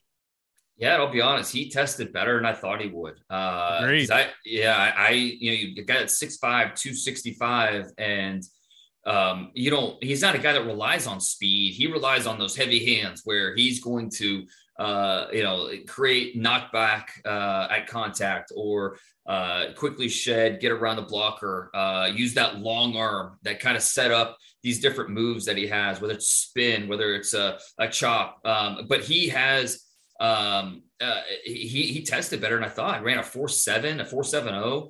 Oh, um, you know, decent vertical, decent jumps. Um, but you know, I still I, I, think that he is a little tight through the hips. Um, the fact that he did not do the three cone or short shuttle that kind of you know backs that up. It probably not doing it for a reason. Um, so he is a little stiff through his midsection, through his hips. Uh, so you, he's not the best bender necessarily. Um, and then the other thing that bothered me with uh, Thomas was that I, he left meat on the bone. Uh, there was some misproduction, especially in the backfield. Uh, it, you know, it's great that you're getting to the backfield, but you got to finish. You, you, you, you want to first and foremost, you want to disrupt the quarterback, make him move his feet. But I mean, a sack that we're talking about a seven yard loss, eight yard loss. I mean, that that changes the game. So you got to finish uh, uh, both versus a run and versus a pass. So I, I think, in, again, like we talked about with Woods in receiver position, edge rusher by far the strongest position this year. Uh, and, Isaiah Thomas, I, mean, it's it, again, you stack them up with all these guys in this draft, and it's hard. So I, I would not be surprised if Isaiah Thomas is you know the 15th best edge rusher for one team and the 25th for another team and they both like him but it's just such a loaded position that that you know that's how you kind of separate these guys based off of um, some of these little things but uh, no I, I, think isaiah thomas there's you kind of you want to put them out there and you know let them go make plays uh, and, and, you know use that power that knockback at contact uh, use those long arms. Um, it's you know I, I, I'm not, I don't know that he's ever going to be uh, you know an 8 to 12 sack guy in the NFL but I think he's going to be part of a rotation for a long time. Does Monday at the office feel like a storm? Not with Microsoft Copilot. That feeling when Copilot gets everyone up to speed instantly? It's sunny again when Copilot simplifies complex data so your teams can act, that sun's shining on a beach. And when Copilot uncovers hidden insights, you're on that beach with your people and you find buried treasure. That's Microsoft Copilot. Learn more at Microsoft.com/slash AI for all. Hey, it's Kaley Cuoco for Priceline. Ready to go to your happy place for a happy price? Well, why didn't you say so? Just download the Priceline app right now and save up to 60% on hotels. So, whether it's Cousin Kevin's Kazoo concert in Kansas City, go Kevin, or Becky's Bachelorette Bash in Bermuda, you never have to miss a trip ever again. So, download the Priceline app today. Your savings are waiting. Go to your happy place for a happy price. Go to your happy price, Priceline. Introducing Royal Caribbean's newest ship, Icon of the Seas, the ultimate family vacation. The ultimate six slides, eight neighborhoods, zero compromise vacation. The ultimate never done that, can't wait to do it vacation. The ultimate chillin' by a different pool every day of the week vacation. This is the icon of vacations. Icon of the Seas. Arriving in 2024. Book today. Come seek the Royal Caribbean. Ships Registry Bahamas. Well, we just had the spring game. We watched Baker Mayfield's Heisman statue get um, unveiled there. It was a fun, fun atmosphere for that. But you know, he still doesn't have a home. Yeah. What have you heard as far as maybe draft day moves, um, some type of trades with picks or something to to get Baker Mayfield? I don't know if I mean I'm sure Cleveland's dying to trade him, but they've pretty much killed his his trade value. But what are you hearing out there? Yeah, you know, it's I, I, it's it's funny how now the reports are out there that uh, well maybe they'll bring him back because you know Deshaun Watson could be uh, suspended, so maybe you just bring him back, let him you know play the first six games or however many games Watson suspend. You can't do that. You, you, no you mean you, guys uh, can That's speak hilarious. to that. Yeah, I mean, you guys can speak to it more than I can. Uh, you know, being in locker rooms you guys have been in it's just not going to work. You can't. This isn't Madden, you know, where you can just uh, you know carry a guy like that. It's it, it'll disrupt too much. I, that's basically. I mean, Cleveland telling these reporters that, or you know, uh, hey, just put this out there. Maybe you know, get teams a little antsy about, uh, you know, because they're te- Seahawks, Panthers. They're sitting back saying, well, we don't have to push the issue, uh, uh you know, because we know you're not going to keep them. So, and we know that there's only so many teams that still need a quarterback. So, you, you know, there's a chance you might end up cutting him or the value gets so low that we could end up, you know, just throwing a fifth round pick and you're going to accept it because what else are you going to do? So uh, I think that uh, it, will be interesting on draft weekend if anything happens. I think, you know, the two teams are Carolina and Seattle. Those are the two teams that make the most sense, that really make the only sense. Um, and I think as we get closer, it becomes more and more clear. I, I shouldn't say clear because nothing is clear about this draft. Nothing. It's crazy. Usually at this point, we have a good idea what's going to happen, even the top 10. This year, we don't. And so Carolina at six, if they don't draft a quarterback, um, I would not be surprised at all if at some point, you know, there's, you know, gets announced that they trade a, a future second, next year's second to the Browns for, uh, or maybe a conditional second that, you know, it becomes a third if he only plays X amount of games or, you know, whatever. Um, uh, to the Browns. When you look at Carolina, I, you know they they're in quarterback limbo, and I, I, think the chance to bring in a guy like Baker, who you know one year contract basically, um, you know, see what you could do. Uh, I think that that would make a ton of sense for him. Uh, I mean, either Seattle or Carolina would would be a good spot uh, for him to you kind of just try to do his best to show out. But if Carolina drafts a left tackle at six, you, you trade a future pick for Baker. Uh, all of a sudden, that offense becomes a little more interesting to watch. Yeah. There'd be a lot of people here in the state of Oklahoma watching it. I I, I sure. know that. Yeah, Christian but, McCaffrey. I mean, uh, is DJ Moore still got? You know, you add that left tackle. Uh, the offense it, it, it becomes uh, much better than we saw last year. That's for sure. Yeah, I, I got one. I got a bunch of other kind of big picture NFL draft questions for you, but I got one more yeah. question about this crop of draft eligible OU guys. Looking at OU's backfield, right? Like the mm-hmm. two staples in that backfield were Kennedy Brooks and Jeremiah Hall. Yeah. And just guys that, you know, they they just don't have the measurables, right? That that some of the elite guys at their position. And then you look at Jeremiah Hall, there's, you know, only a handful of teams in the league using a fullback position. How how do you think things will go for for them you know, day three of the NFL draft? Are, are those two guys you think have a chance to have their name called, or do you see more of the undrafted free agent route for them? Oh no, I think both have a chance. Uh, but like just like you said, it just depends on the situation, and you know, because uh, Hall, especially, um, you know, because a, a, team needs to you know have a, a, have to fill a need at that position, being that hybrid fullback, tight end uh, H back, do everything type of guy. You have to have a need there. Uh, and, and, then also uh, have to have a, a draftable grade on Hall. And that's, you know, those two things have to match up and not every team's going to have that. So it, it, I, think with Hall, it'll be interesting. I, I, wouldn't be surprised if he went sixth or seventh round. Uh, he has that ability. He's certainly worth it. But for him to actually get drafted, it's another story. And with Kennedy Brooks, yeah, I mean, this guy was. I, I mean, OU has obviously had these really impressive running backs. Uh, you know, just they find ways to be productive. Um, and, and you know, Brooks, the three years that he was on the field, every single year. I mean, he, he had over a thousand yards each of the three years that he was out there. If he would have came back this this next year, he probably would be OU's all time leading rusher. Crazy as that yeah, is. no, yeah, he he would have been yeah probably just shy of five thousand career yards. I mean, he's he's got that type of ability at any at any moment. So um, I, I, think he's shown that he can do it. I, I, I want to see. I, I don't think we saw enough about with him. Um, you know, like in in passing situations as a receiver, as a blocker. I think that's something that's really missing from his game. Um, and he's just he's just not an explosive guy. Uh, I, I, at least that's not how he runs. It's not how he plays. Kind of a short stepper. Uh, that's his that's his run style. Um, but I, I, do think he has a really good feel for uh, you know block or his block development, a good feel for where those holes are developing. Um, and he he makes these little subtle moves that just that really help him uh, avoid tackles. So Kennedy Brooks is intriguing, and this is uh, day three running backs. We're going to see these guys, uh, you know, come off the board like crazy. But we'll see a few. You know, Breece Hall is going to be in a second. Kenneth Walker will be in a second. Um, you know, maybe one or two more get in the third round. But then on day three, we're going to see 12 to, to 20 running backs uh, come off the board. And, and, it would not be surprising at all if one of these guys is able to become a starter next year just because of you know happenstance injury whatever. Uh, you know like a like a james robinson or you know we've seen it happen time and time again.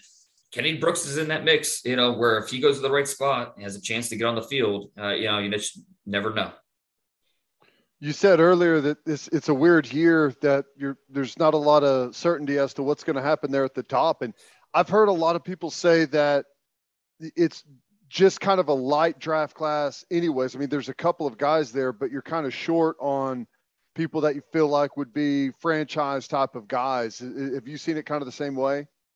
Oh yeah definitely. I mean Aidan Hutchinson is the favorite to go number one and if he was in last year's draft he probably doesn't go top 10 you know, and that's that's nothing against Aidan. Aidan's a terrific player, but it's just uh, you know we're we're missing the Kyle Pittses. Uh, you know, we're missing the Ja'Marr Chases, the um, you know the, the corners that went top ten last year with Jaycee Horn, Patrick Surtain. Um, and then of course the quarterbacks. Yeah, that's a big part of this. We don't usually the quarterbacks are the tent poles where when you map out that first round.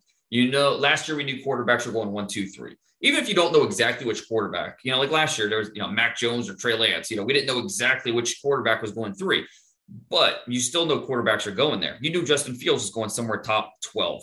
You knew Mac Jones is going somewhere top 20. So, uh, you know, we had those tent poles where we could work around that as we forecast how that first round, and, and not just me, but teams. I, you know, mock drafts get a lot of, uh, you know, for lack of a better word, they get mocked.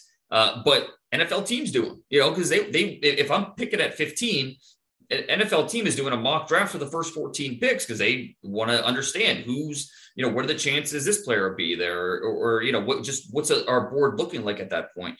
Um, and talking to teams that are picking in the teens or even in the early 20s, they said this is the hardest they've ever had it uh, in terms of trying to forecast how those picks are going to play out because we don't know anything about the quarterbacks in terms of how high uh, they're going to go. I mean, each each one kind of says the same thing, like, "Hey, they're going to go," but no one can tell me where. Uh, it doesn't seem like six of Carolina is going to happen. Um, do we see Seattle at nine? Maybe. Uh, you know, that'd be a surprise, but it's possible. Uh, do, does Pittsburgh trade up? Uh, you know, from from twenty to go get their guy, eh, whoever that is? Maybe. But point is, we don't have those tent poles, and, and so uh, and then we don't have the, the the, the quote unquote blue chippers, the elite guys that are just no doubt about it, top five players. Um, but we have, we still have a lot of good players in this draft. I mean, I'm a big Travon Walker fan. Um, I, I, love Ike Ekwonu, uh, a couple corners that are really talented. So there's still talent in this draft. And, and honestly, it's going to make for a really fun draft day. Uh, not no, you know, last year we had more talent, but it was kind of predictable. This year, first round is going to be crazy. And that's going to be a lot of fun. Okay, this may be it may be the same guy, but who is who do you think is the best player in this draft and then who is your favorite player in this draft? Um, I think the best player. I mean, I have Aidan Hutchinson as number one on my on my board personally. Um, I just think he's a guy that um, checks a lot of boxes for what you're looking for uh, in terms of uh, the the production, what he did in uh, on the field, based on you know you can point to on the tape. Hey, he did this. He did. You know, I've, I've watched it with my own eyes. Um, the the testing, the athleticism that he brings. Uh, you know, he had the same three cone as Von Miller. Like this, this is a really good athlete we're talking about with Aidan Hutchinson. Um, and, and then talking to his coaches, talking to scouts about him, it's just they, from a preparation standpoint, from a makeup standpoint, they they they call him the lost the lost Watt brother, just in terms of how he's wired. You know, this is a guy that is uh, all football all the time. I mean, he he just this is all he cares about, and, and so I, I think that when you put it all together, uh, you know, there's that's why for me, Hutchinson's the top guy. My favorite guy is probably who I have ranked two on my board, and that's Ike Ekwonu from NC State.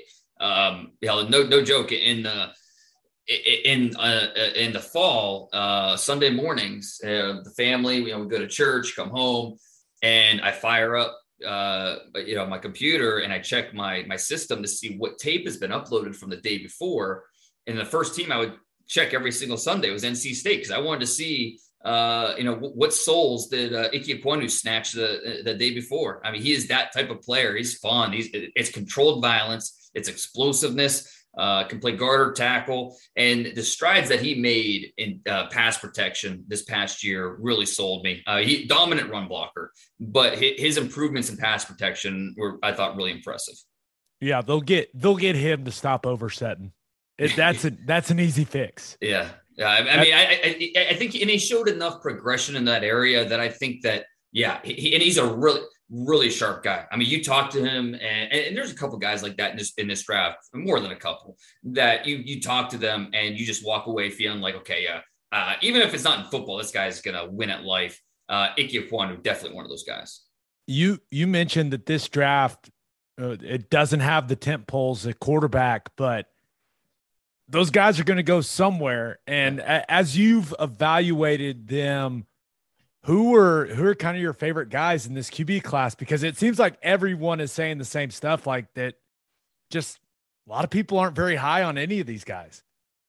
I mean, do I have to pick a favorite? Because I don't know that I have one. You know, like it's it's it's it's hard to really look at any of these quarterbacks. And and here's my thing: if you're going to draft a quarterback in the first round, um, I believe you better have conviction that that quarterback is going to be a top 15 quarterback in the NFL, just top half, you know, 32 teams, one of the top 16 quarterbacks in the NFL at some point during their rookie contract, even if it's not until year three, four, five. Um, but you have to have conviction they'll get there, or else what's the point? You know, it, it, why are we drafting him in the first round, spending a first round asset on a guy that we're just not sure is going to get there? So I, I don't know. I, I, it's hard to really have that conviction with this this group. Now, if I need to win a game tomorrow, I feel really comfortable bringing Kenny Pickett in, and I think he can help me win a football game. Now, does he have the ceiling that's going to help me win the Super Bowl?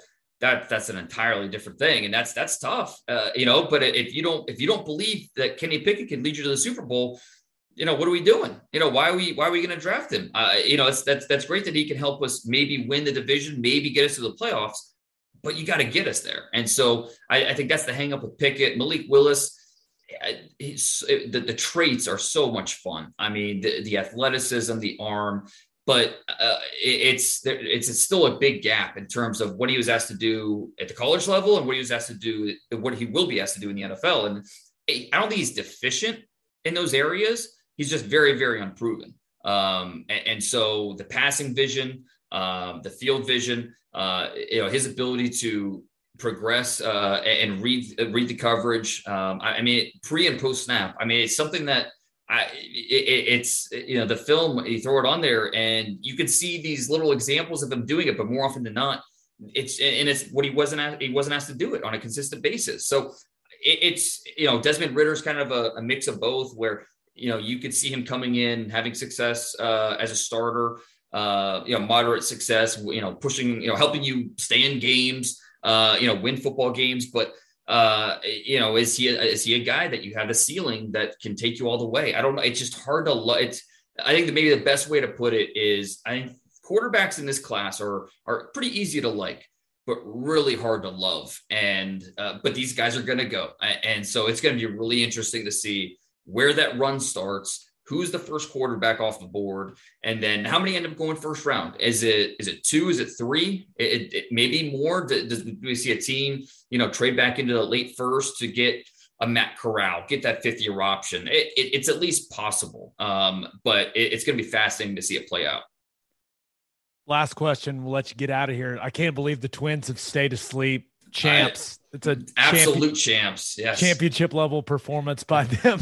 Um, two players that you know their draft stock and the coverage of them. It, has been so interesting to me over the last couple seasons. Kayvon Thibodeaux and Derek Stingley. Yeah. With all of the ups and downs and all the think pieces that have been written on these guys, ultimately they're both still going top 10, right? Very good chance, yeah. Um, I with, with Stingley, it's you know it, if you flip that 2019 season and the 21 2021 season, we're talking about him as the number one pick. I, I mean, that 2019 season was so amazing. Uh, yeah, 21 passes defended, six interceptions. Uh, you know, but he was a big part of that championship team uh, for LSU. But the last two years, basically lost years for him. Uh, you know, especially this past year where he missed most of the year with a foot injury. And so, uh, you know, it's you start to you know wonder okay is he uh first off the medicals you know doctors have to give you the trainers give you two thumbs up and say yeah you know he's clear uh, fully healthy. But then you know is he going to be able to fight through pain? Is he going to be someone we have to worry about you know being nicked up constantly uh, throughout his career? Or is this just kind of a one-time thing and you know he's going to go back to being uh, the stud we saw in 2019 um, and, and, then with with Thibodeaux I don't think it's it's ever been about him falling as it hit, has it has been about finding the best fit for him. He's just not going to be a fit for everybody, and that it really comes down to uh, you know the, the personality and you know he he cares about his brand, and that's okay. You know, you look around the NFL, it's not full of humble superstars. There's a lot of superstars that have you know side hustles and care about uh, you know, I mean, Tom Brady cares about. Hey, obviously, Tom's a, little more accomplished uh, than a player that hasn't been drafted yet. But uh, it, it's something that teams do. It, uh, you know, they, that's that's the conversations they're having uh, when it comes to Thibodeaux. Is um, it's not a question of like whether he loves football or not, because I, I there's no question he loves football. But at a certain point, will something eclipse football and on the priority list uh, as as kind of being the main, main focus for him? Um, and so it's I, I don't think that he goes. I mean, he could he could go two. It's that's not impossible. I don't. He's not going one. I don't think he goes three. Um, I I think he could go two to the Lions um, seven to the Giants. Um, uh, there, there, are a few spots in the top 10 where I, I, think it will make sense, and he'll just be too good to pass up at that point. So, uh, and, and same thing with Stingley. Uh, at, at, the very least, he's going top 12. So, yeah, both these guys, we're going to hear their names pretty early next Thursday night. Dan, I know you're extremely busy right now, man. We really appreciate the time. The most comprehensive coverage of the NFL draft Go check all of his stuff out at The Athletic. You're the man. I appreciate it. Thanks, guys. It was fun. It'll be, man, there's, I, I feel like there's not the same buzz around the draft that there normally is, but Brugler, he, he kind of got me excited for it. Yeah. I, I think whenever there's, uh, it's weird. Sometimes there's a lot of buzz whenever you know who like kind of the top couple of guys are and maybe it's more about does it really unfold that way? But whenever there's among most of the draft experts a lot of uncertainty, maybe there's not a lot to grab a hold of there, but I still think it's going to be really cool. No, I'm with you. And you you know we will we will keep on our, our eye on where all those OU guys go. Hopefully they all get drafted. Hopefully all of them go. But you really never no. All right, let's finish up with our winners and losers of the week. But first, it's time to get back out on the golf course, people. And there's nothing better to drink on the course than the number one seltzer in golf, Clubby Seltzers. Clubby Seltzers is an Oklahoma company that is already winning national awards because their product is delicious. Tastes exactly like a club special, but it's a seltzer. They're not just for the golf course either. They're perfect to drink by the pool, after mowing the lawn, whatever. If you haven't tried Clubby Seltzers yet, go grab some. You won't regret it. Clubby's first variety pack is coming out in May. To find a place near you that has Clubbies, visit clubbyseltzers.com.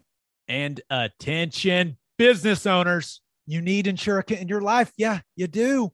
Insurica is one of the country's largest insurance brokers with 30 offices throughout Oklahoma, Texas, and the Southwest. Insurica is able to customize programs by accessing the latest information from many insurance carriers. They compare and contrast coverage offerings and pricing in order to design a cost effective, comprehensive program to meet your business's specific needs. Insurica's clients become best in class businesses by working with Insurica's team of advisors to manage risk. Purchasing insurance is only one way to protect your business. Best in class businesses win by avoiding loss in the first place.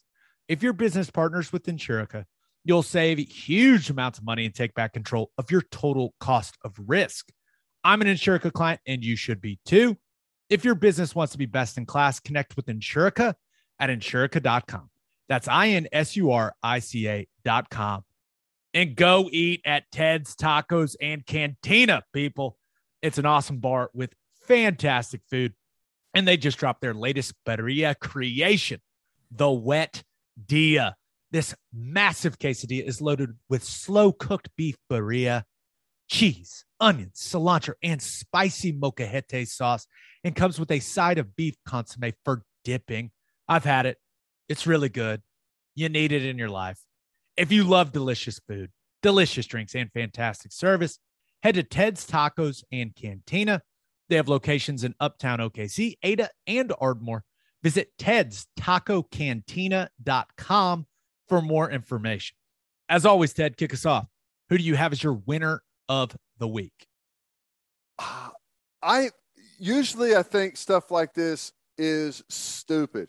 And I think one of the things that um, it seems to have kind of gone by the wayside is like the commitment videos of of recruits. I feel like I haven't seen many of those anymore.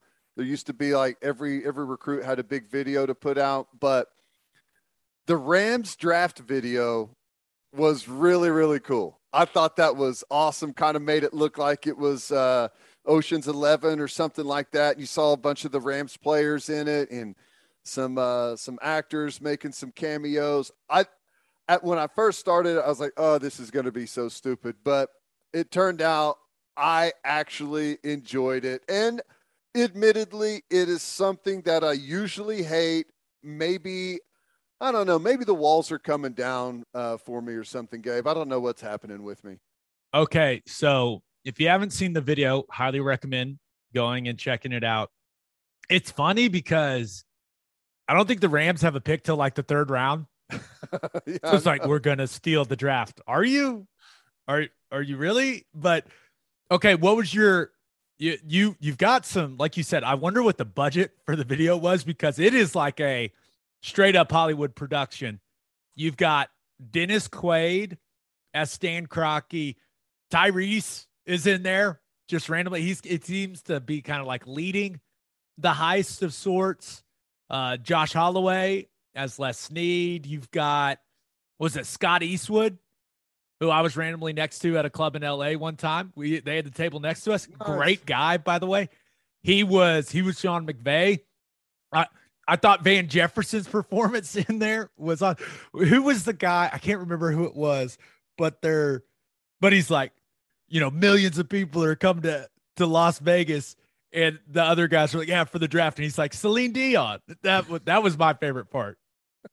was that was one of the players, wasn't it? I think so. Yeah, it had yeah. to have been.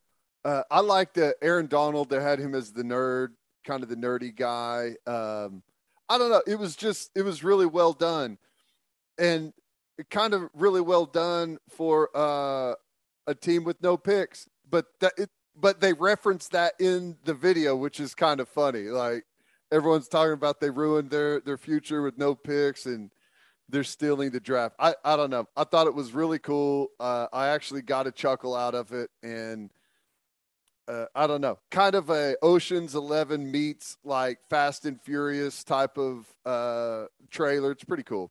Yeah, I I was I was pretty impressed. And that's that's what you can do when you win the Super Bowl. You can make stuff like that and people can't say anything. They can't just like, what are we gonna say? They they just won it all. It's like they don't have many picks, but this is I guess this is what the front office has been doing in the meantime since they don't have to prepare for the first round of the draft. Yeah, we're not we're not scouting anyone, so let's let's go make a, a movie uh, trailer. Uh, I thought I thought it was really well done. Yeah, go go check it out if you haven't seen it. Yeah, the the steal the draft video. If you if you Google that, you'll you'll find it. All right, who do you have as your loser of the week? I thought about going with allergy sufferers out there. Uh, I, I don't know if David you've heard Lane- my voice, like, and I've even had some people like on the YouTube comments be like, "Dude, are you all right?" It's been like, I'm struggling, man. I'm one I'm over here popping lozenges like it's my job. You almost died with that cough. Uh, the, that one day. I think since then it's it's been hanging around. People are worried, but allergy sufferers. I saw Damon Lane tweeted this out. This has been the windiest April in 50 years since 1970. I thought I was going crazy. I thought maybe I was just getting old and noticing the wind and, and complaining about things more. But no, it turns out, yes, the windiest April since 1970. So um, thought about going with that, but That uh, can we use that for an excuse of why our golf games are currently at where they're at? Sure. That's what Okay, I always do. perfect. I've Yeah. always done that. I've Yeah. always done that. Um, but I ended up going with this is an amazing story. Kansas Wesleyan baseball. Okay. They're playing a, a game against Bethany College. And someone goes to the Gatorade to get some water, notices there's something strange about the water coming out of the Gatorade jug. Turns out they find a substance in the Gatorade jug. What's the substance? They believe it's paint thinner. Okay. So there's a current police investigation going on. Uh, Kansas Wesleyan believes that Bethany College put something poison paint thinner in the Gatorade jug. How about that? I I saw this. Did so that that part is. I mean, it's hard to comprehend that another school would do that. Now, I will. Unless I will it's say a this. mistake. Like It's a mistake, right? Okay. You you would It's assume. Now they're they're doing an investigation like that has not concluded, but you would assume the school uses some of those big Gatorade jugs for paint or something like that. Which that seems like a bad idea. You can Very mix those up. But did you did you see what happened to the game in the game? No. Uh Kansas Wesleyan, I guess they were mad about that whole thing because they beat Bethany College 33 to 2. Woo. No mercy rule, I guess. Jeez. I I suppose not. I Yeah, I understand maybe throwing some Ex-Lax in there or what was it, the muscle relaxers? Remember that old commercial where they put the muscle relaxers in the Gatorade jug? yeah. football team. But yeah, something that's going to kill the other team. Yeah, I don't know. That doesn't seem doesn't seem very smart. It's it's got to be a mistake. Like someone had to have. I don't know. Out of- maybe not. I, I'm with you. Like out of all the the funny things you could put in the Gatorade cooler, like paint thinner, that's not funny. That's not a good prank. No. That's that's just dangerous. Now, the laxative thing, if you know it's the second inning and Kansas Wesleyan's entire team poops their pants, yeah, that's funny. that would have been hilarious. Now you still would have gotten sued and there'd been an investigation. People would have been pissed. But if you're gonna do something to to mess with the other team's water cooler, you can't you can't take it that far. And I like you said, Gotcha. You're all dead. oh, you're all in the emergency room, losers. No, I I'm with it. Just it had to have been a mistake, but I bet you that I bet you that Bethany College will will no long no longer use Gatorade coolers as their paint buckets. Also, I would assume that change will be made. Oh, that was wild. I saw that and I was like, that's crazy. And you know, I, you would assume that you would you would have to think that your first thought would be, "Oh my gosh, there was a mistake made." You know, there was something in here and they filled it up with water unknowingly. But there must be something going on to where that's not your first thought. Your first thought is to call the cops, right? Wow. Pretty crazy. Yeah. It is I, I think we're all interested to see how uh how that whole thing plays out. All right, let's get to my winner and loser. But first, First Fidelity Bank is a full service financial institution based in Oklahoma with tailored solutions for all your personal and business needs checking accounts, saving accounts, home loans, and much more. They do it all, whether it's online banking from your computer or mobile banking from your phone. Everything is stress free with FFB. Making mobile deposits, paying bills online, and moving money to different accounts could not be easier. First Fidelity Bank provides free ATMs worldwide, making banking convenient wherever you are. They also give back to the community. FFB donates a total of more than 500,000 to local charities and educational foundations. Make your life easier and go bank with First Fidelity Bank. Visit ffb.com for more information. And if you are a whiskey or bourbon drinker, stop what you're doing, head to your favorite liquor store and buy some Balcones products. You got to grab some of Balcones lineage single malt whiskey. It was just voted one of the top 20 whiskeys in the world by Whiskey Advocate, and you'll be shocked by how affordable it is. Also, you got to snag some of Balcones baby blue corn whiskey. It's made from blue corn. That's the fancy corn. And that is why it has won more than 25 awards. Last but certainly not least, you got to buy some of Balcones pot still bourbon. Its big flavors make it the perfect bourbon to drink year round. Remember, in 2012, Balcones single malt won the best in glass competition, beating brands like Johnnie Walker and Macallan and became the first American distillery to win that competition. This stuff is the real deal, people. Go drink it. If you love great whiskey and bourbon at a great price, then Balcones products are the only way to go. The whiskey may be made in Texas, but yes, the owners are from Oklahoma. To find a liquor store that has it, visit balconesdistilling.com. All right. For my winner of the week, thought about going with the PGA championship at Southern Hills. Mm. Are you going? I, I think we're gonna hit up the weekend because I think I think my my in-laws are have like a sponsorship tent or something like that. So I think we're gonna we're gonna try to go. But Phil Mickelson might be there too, registered to play in it. And now I guess it's not a guarantee that he's gonna play in it just because he registered, but I feel like Lefty has fallen off the face of the earth and he may he may resurrect, he may rise from the ashes at Southern Hills in Tulsa, Ted. Could be kind of fun.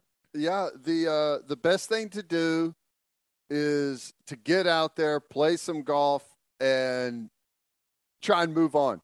That's about it. That's the, the longer you stay away, the longer everyone's going to talk. So get out there, play some golf, wear the terrible shades, and it may even be good if he goes back to the front button-up long sleeve mizzen and main shirts oh, that Oh, everyone kept talking that. about.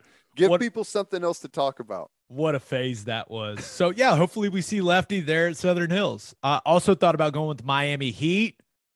Eliminated Trae Young and the Hawks. Did it without Jimmy Butler and Kyle Lowry. And now they just get to sit there and rest and chill, waiting for the winner of the 76ers and Raptors. That's Playoffs a bit crazy so far, man.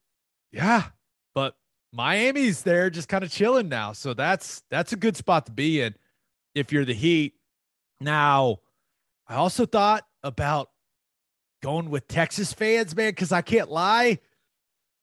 Quinn Ewers looked pretty good in that spring game. I and they've got juice at the skill positions. I don't know if they're going to be able to block anyone, with that offensive line, especially those two offensive tackles. They got to upgrade at tackle, but their skill positions, Worthy, uh, Neyor, the transfer, Whittington, if he's healthy, Bijan, uh, Sanders, the tight end, looks like he could end up being a dude. I know that, I know it's Texas, but that offense, I, I think their defense may still stink like they did last year, but that offense is going to have, if they can block Yeah. people, it's going to have some pop now. They're going to be good. They're going to be good. Yeah, I'm, I'm I'm interested to see see Quinn Ewers and um Hudson know. Card looked good too. Yeah, Hudson Card. It's going to be interesting to see if if Quinn Ewers is the guy. If if Hudson Card maybe would uh would hit the transfer portal. Be a nice backup quarterback at OU. Wouldn't he? Mm-hmm. Wouldn't he? But my winner of the week, Ja Morant, man, first of all, won the NBA's Most Improved Player Award and then took that award and took it to Desmond Bane, his teammate's house, and left it there for him. Which, because Desmond Bane, uh, he he made a massive leap this year, and I thought that was cool. Just hey, ah, you probably deserve this more than me. Here's your trophy. Just left it on his kitchen counter. That's that's hilarious and it's awesome. I think it says a lot about Ja Morant. But the dunk he had on Malik Beasley, oh my goodness. Just just get out of the way, man. What are you doing? I mean, Ja Morant cocked that thing as far back as humanly possible. Ted, my goodness. And how about Iron Eagle on that call? What do you call it? A jawbreaker? Oh, he, that was awesome. Uh, the dunk and the call, everything about it was fantastic. That's one of the best in games dunks we've ever seen. I, he that dude can fly. He does some of the craziest things that I've ever seen. Some of his blocks that he's had like in in fast break situations and some of his dunks are just insane. And I'm glad they didn't call it there. But that could have been a charge outside the circle. But I've always said this and I wish the NBA would adopt it if a guy is standing outside the circle and you leave your feet and dunk it and you're able to complete the dunk, it should not ever be called a charge, ever, under any circumstances. If you can fly that far and that high, you have a right to the rim, in my opinion. And uh, that one was just insane. I watched the replay of it on Twitter probably 75 times. Yeah, I we can call I like that. The right to the rim rule. Yeah, right. I mean, if you can if you can leave your feet and get there, the defender really is inconsequential in my opinion. Yeah, and the the thing about it is like now the pictures of the dunk are also like so sick. I know that are posters still a thing for kids? I don't know. How about instead of uh, you got posterized, you got uh, you got screensavered. You yeah, screensaver, you got gift, you got yeah. NFT'd.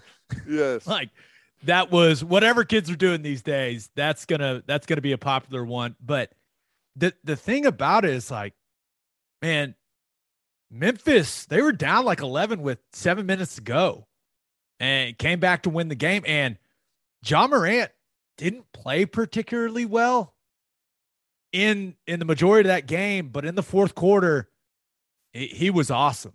And the end of that game, like the play that Minnesota drew up to get Anthony Edwards that three to tie the game with three seconds to go, that was that was awesome execution from the Timberwolves and, and a big shot by Edwards. But what was Anthony Edwards doing going over the top and trying to like what he gave Ja Morant a, a free run to the basket. Now, you know, a good challenge at the rim on Morant, and he just floated in the air like a superhuman and laid it in left handed. But I have no clue what Anthony Edwards was doing defensively there. That was a that was a big mistake. Yeah, it's been uh, that series has been a lot of fun. Oh, Um, the most fun by far. Now, Pelicans and, and Suns has been really fun as well, but that one has been wildly entertaining. Yeah, and I didn't see this last one, but are they still keeping Adams out of the rotation mainly? Yeah, Yeah. unfortunately. We all love Steven Adams, but I don't even I don't even remember seeing him on the court, honestly. Yeah. Yep.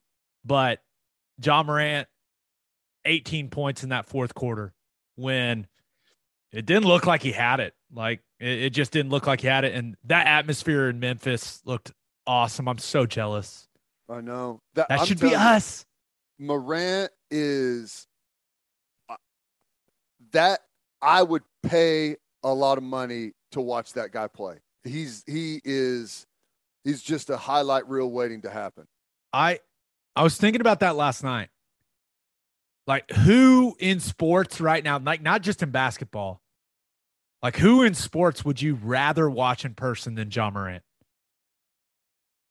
It's like you you think like Mahomes, Kyler Murray, like that type, like, but it's just the entertainment value that that guy brings to watching him play. Like, I don't know who else I'd rather watch. I mean, there's Yeah. there's better players in the NBA, but I don't know how many guys are more entertaining. I don't think it's like Steph Curry's fun as hell to watch, but give me Ja Morant over that. Like, Yeah. No, I mean, it's just the level of up there. athleticism, like the attitude, like everything about it. It's, it's so fun to watch. Yeah. No, I he is. He's I think he he it feels like it's kind of weird that I mean, even like Durant and like the the last group that's really dominated for you know, the last decade and even more whenever you you count LeBron, those guys are starting to age out you know and there's there's a new crop of guys coming up and i feel like morant's going to be like one of those main dudes that's going to be superstar worthy just because i think there's there's better players but sometimes it's not always about how good you are it's how loud do you do what you do and he is loud Yeah, you talk about young guys in the league right now in the NBA. I think Ja Morant's got that. Anthony Edwards, the guy from the Timberwolves, like he is a he's just a stupid athlete. Uh, he's going to be one of those guys. And then I'm not sure how many people kept tabs on the Houston Rockets after the All Star break, but Jalen Green, that guy, whew, I mean, his level of athleticism, he he's going to be a dude now. So if they get people around him where do you put sga in that group he just his game's different. Like, are we talking about like as you know effectiveness, or are we talking about entertainment value? Well, just kind of like the next group of of guys that like he may not be as entertaining, but like the guys that are going to be the new like max players that are teams are going to be built around. Yeah, that's. I mean, the hope is he's going to be you know a an All NBA type player, right?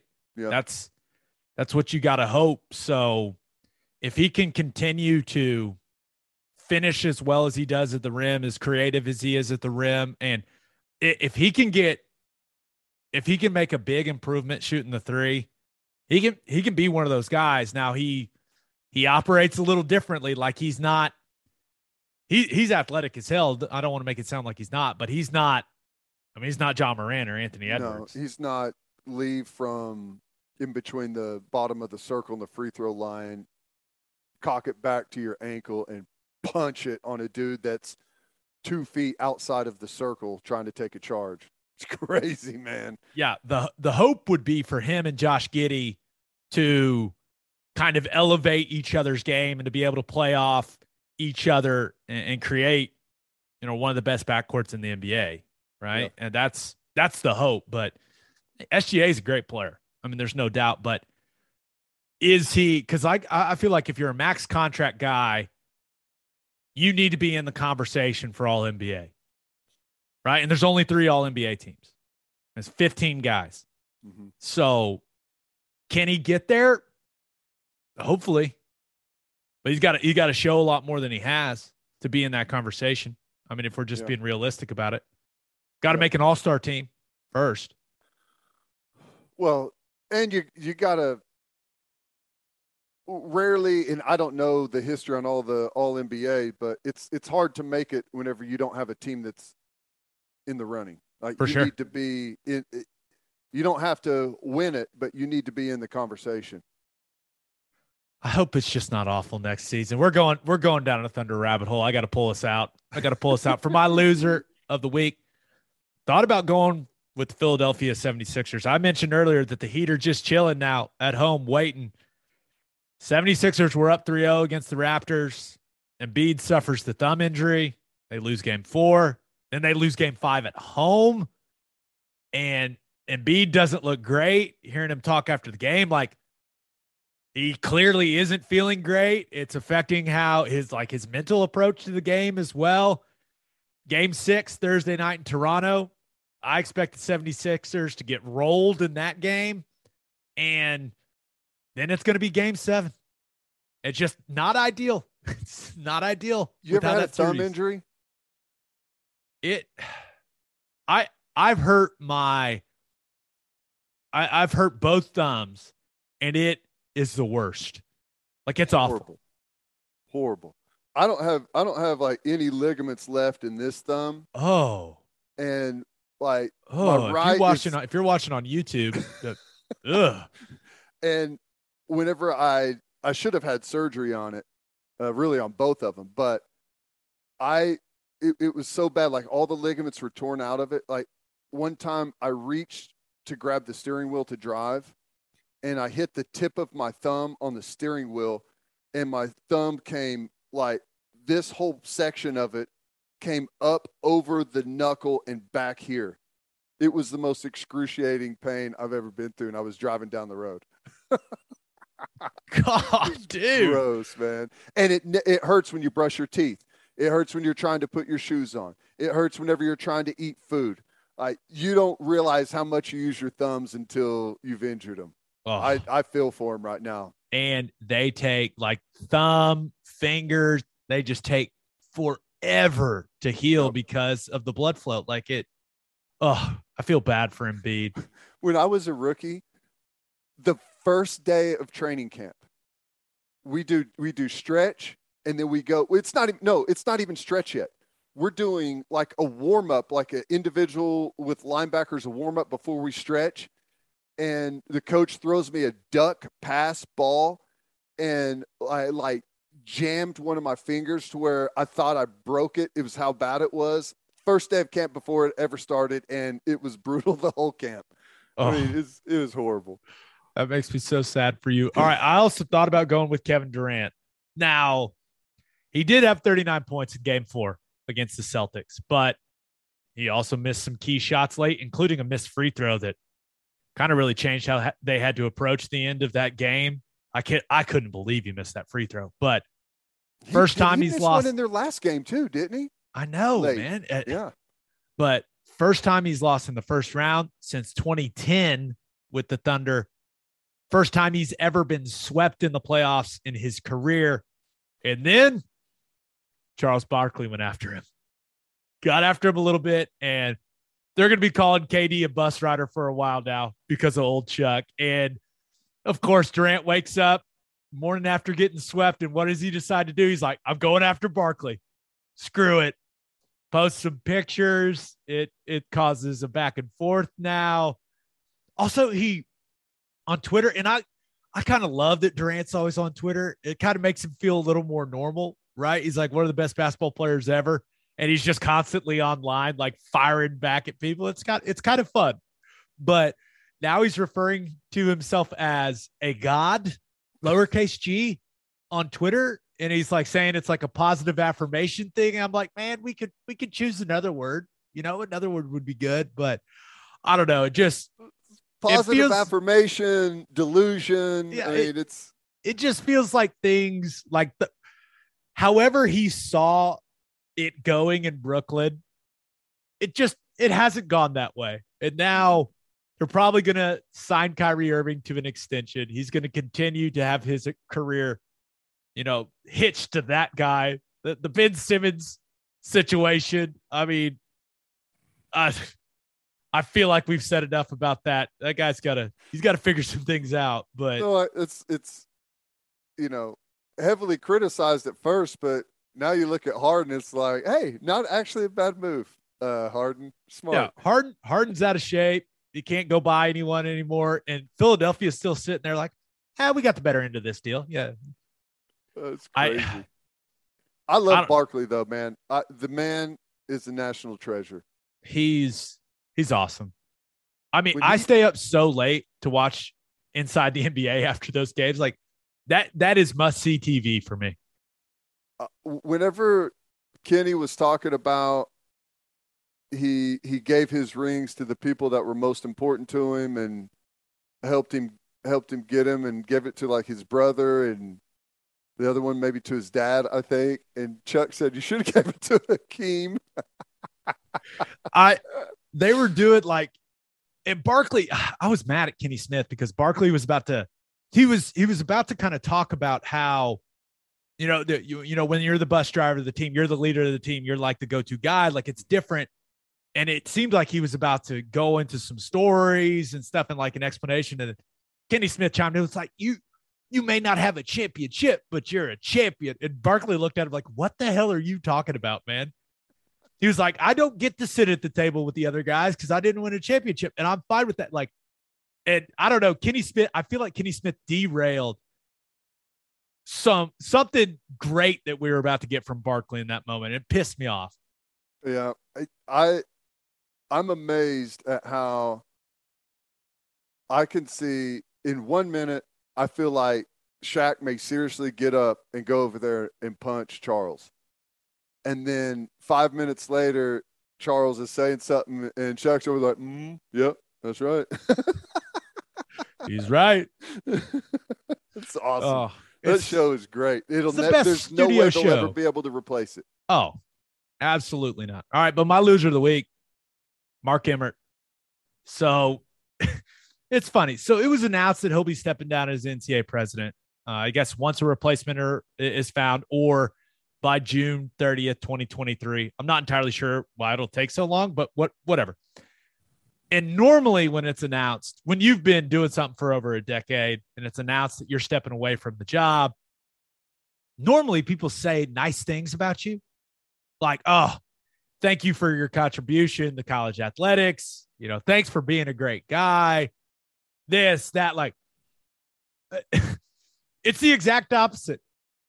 The exact opposite. People are celebrating Mark Emmert leaving as president of the NCAA. And man, I don't think I've seen one nice thing, like complimentary thing written about the guy. That's gotta hurt, man. That's gotta it's Mark Yeah. Emmert has to look at this stuff and be like, damn, was I really that bad? And the answer is yes. Yes, you were, Mark.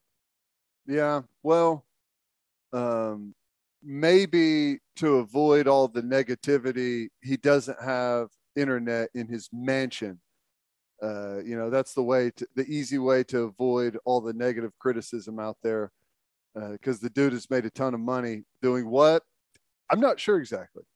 Well, if you think about it, and I believe um, know, a couple years ago he raked in 2.9 million as the NCAA president. Pretty sweet gig. Uh, I would probably, I would probably let people just criticize me all day for 2.9 million a year. I, I think I'd, I'd do that. But other than completely now, and once again, he works, he works for school presidents, right? CEOs, whatever you want to call them.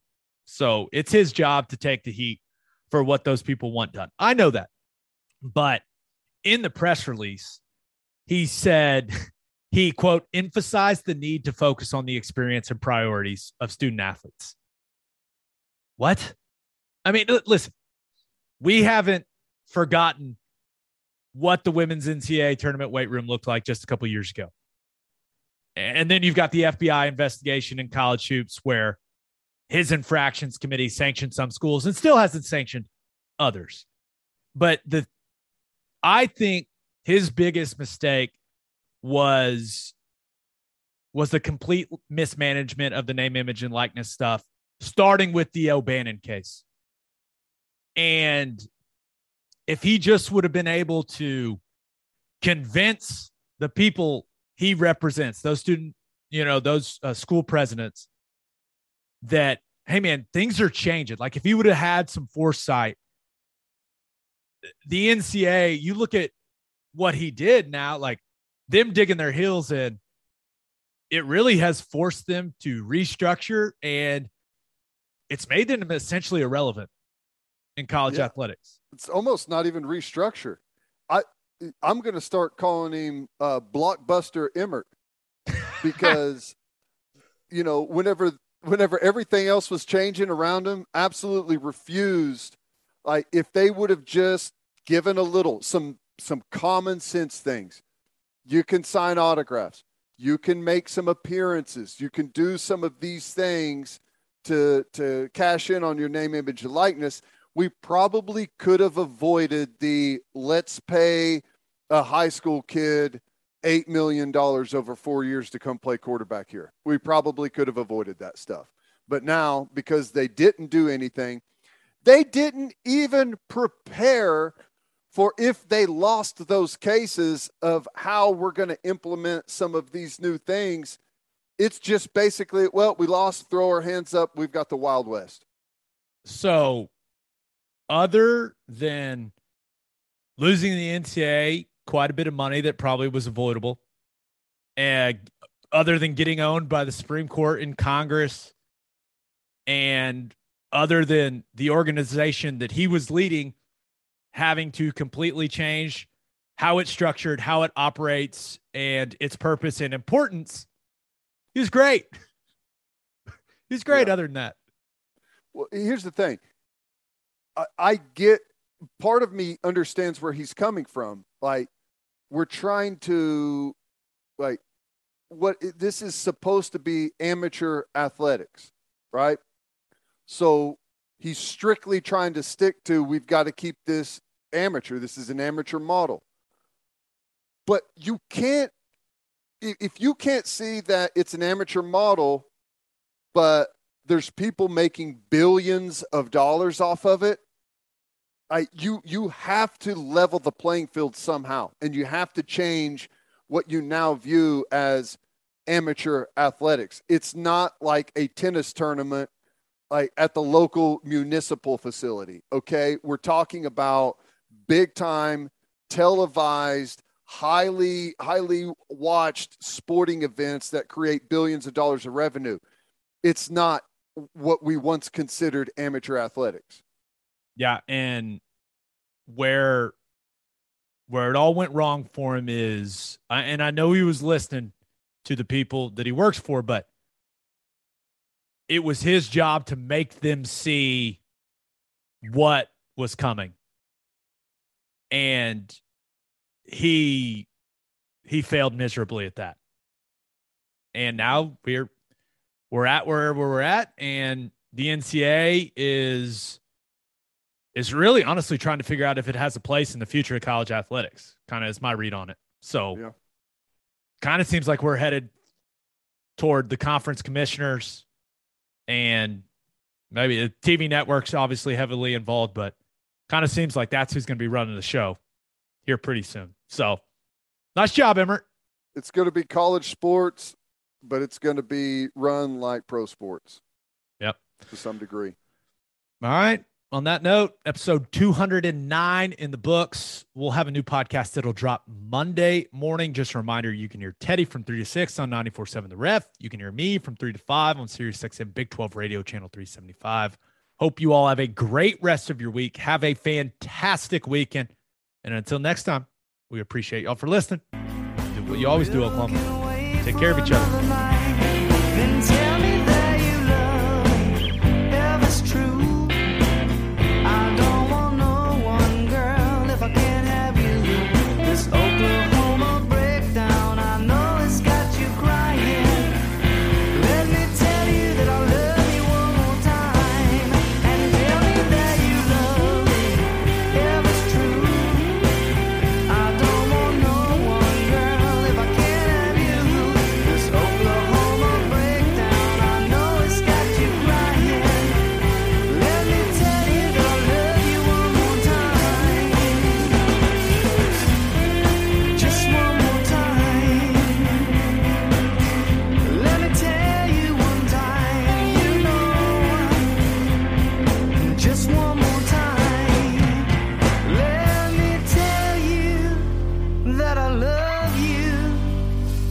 Just one more.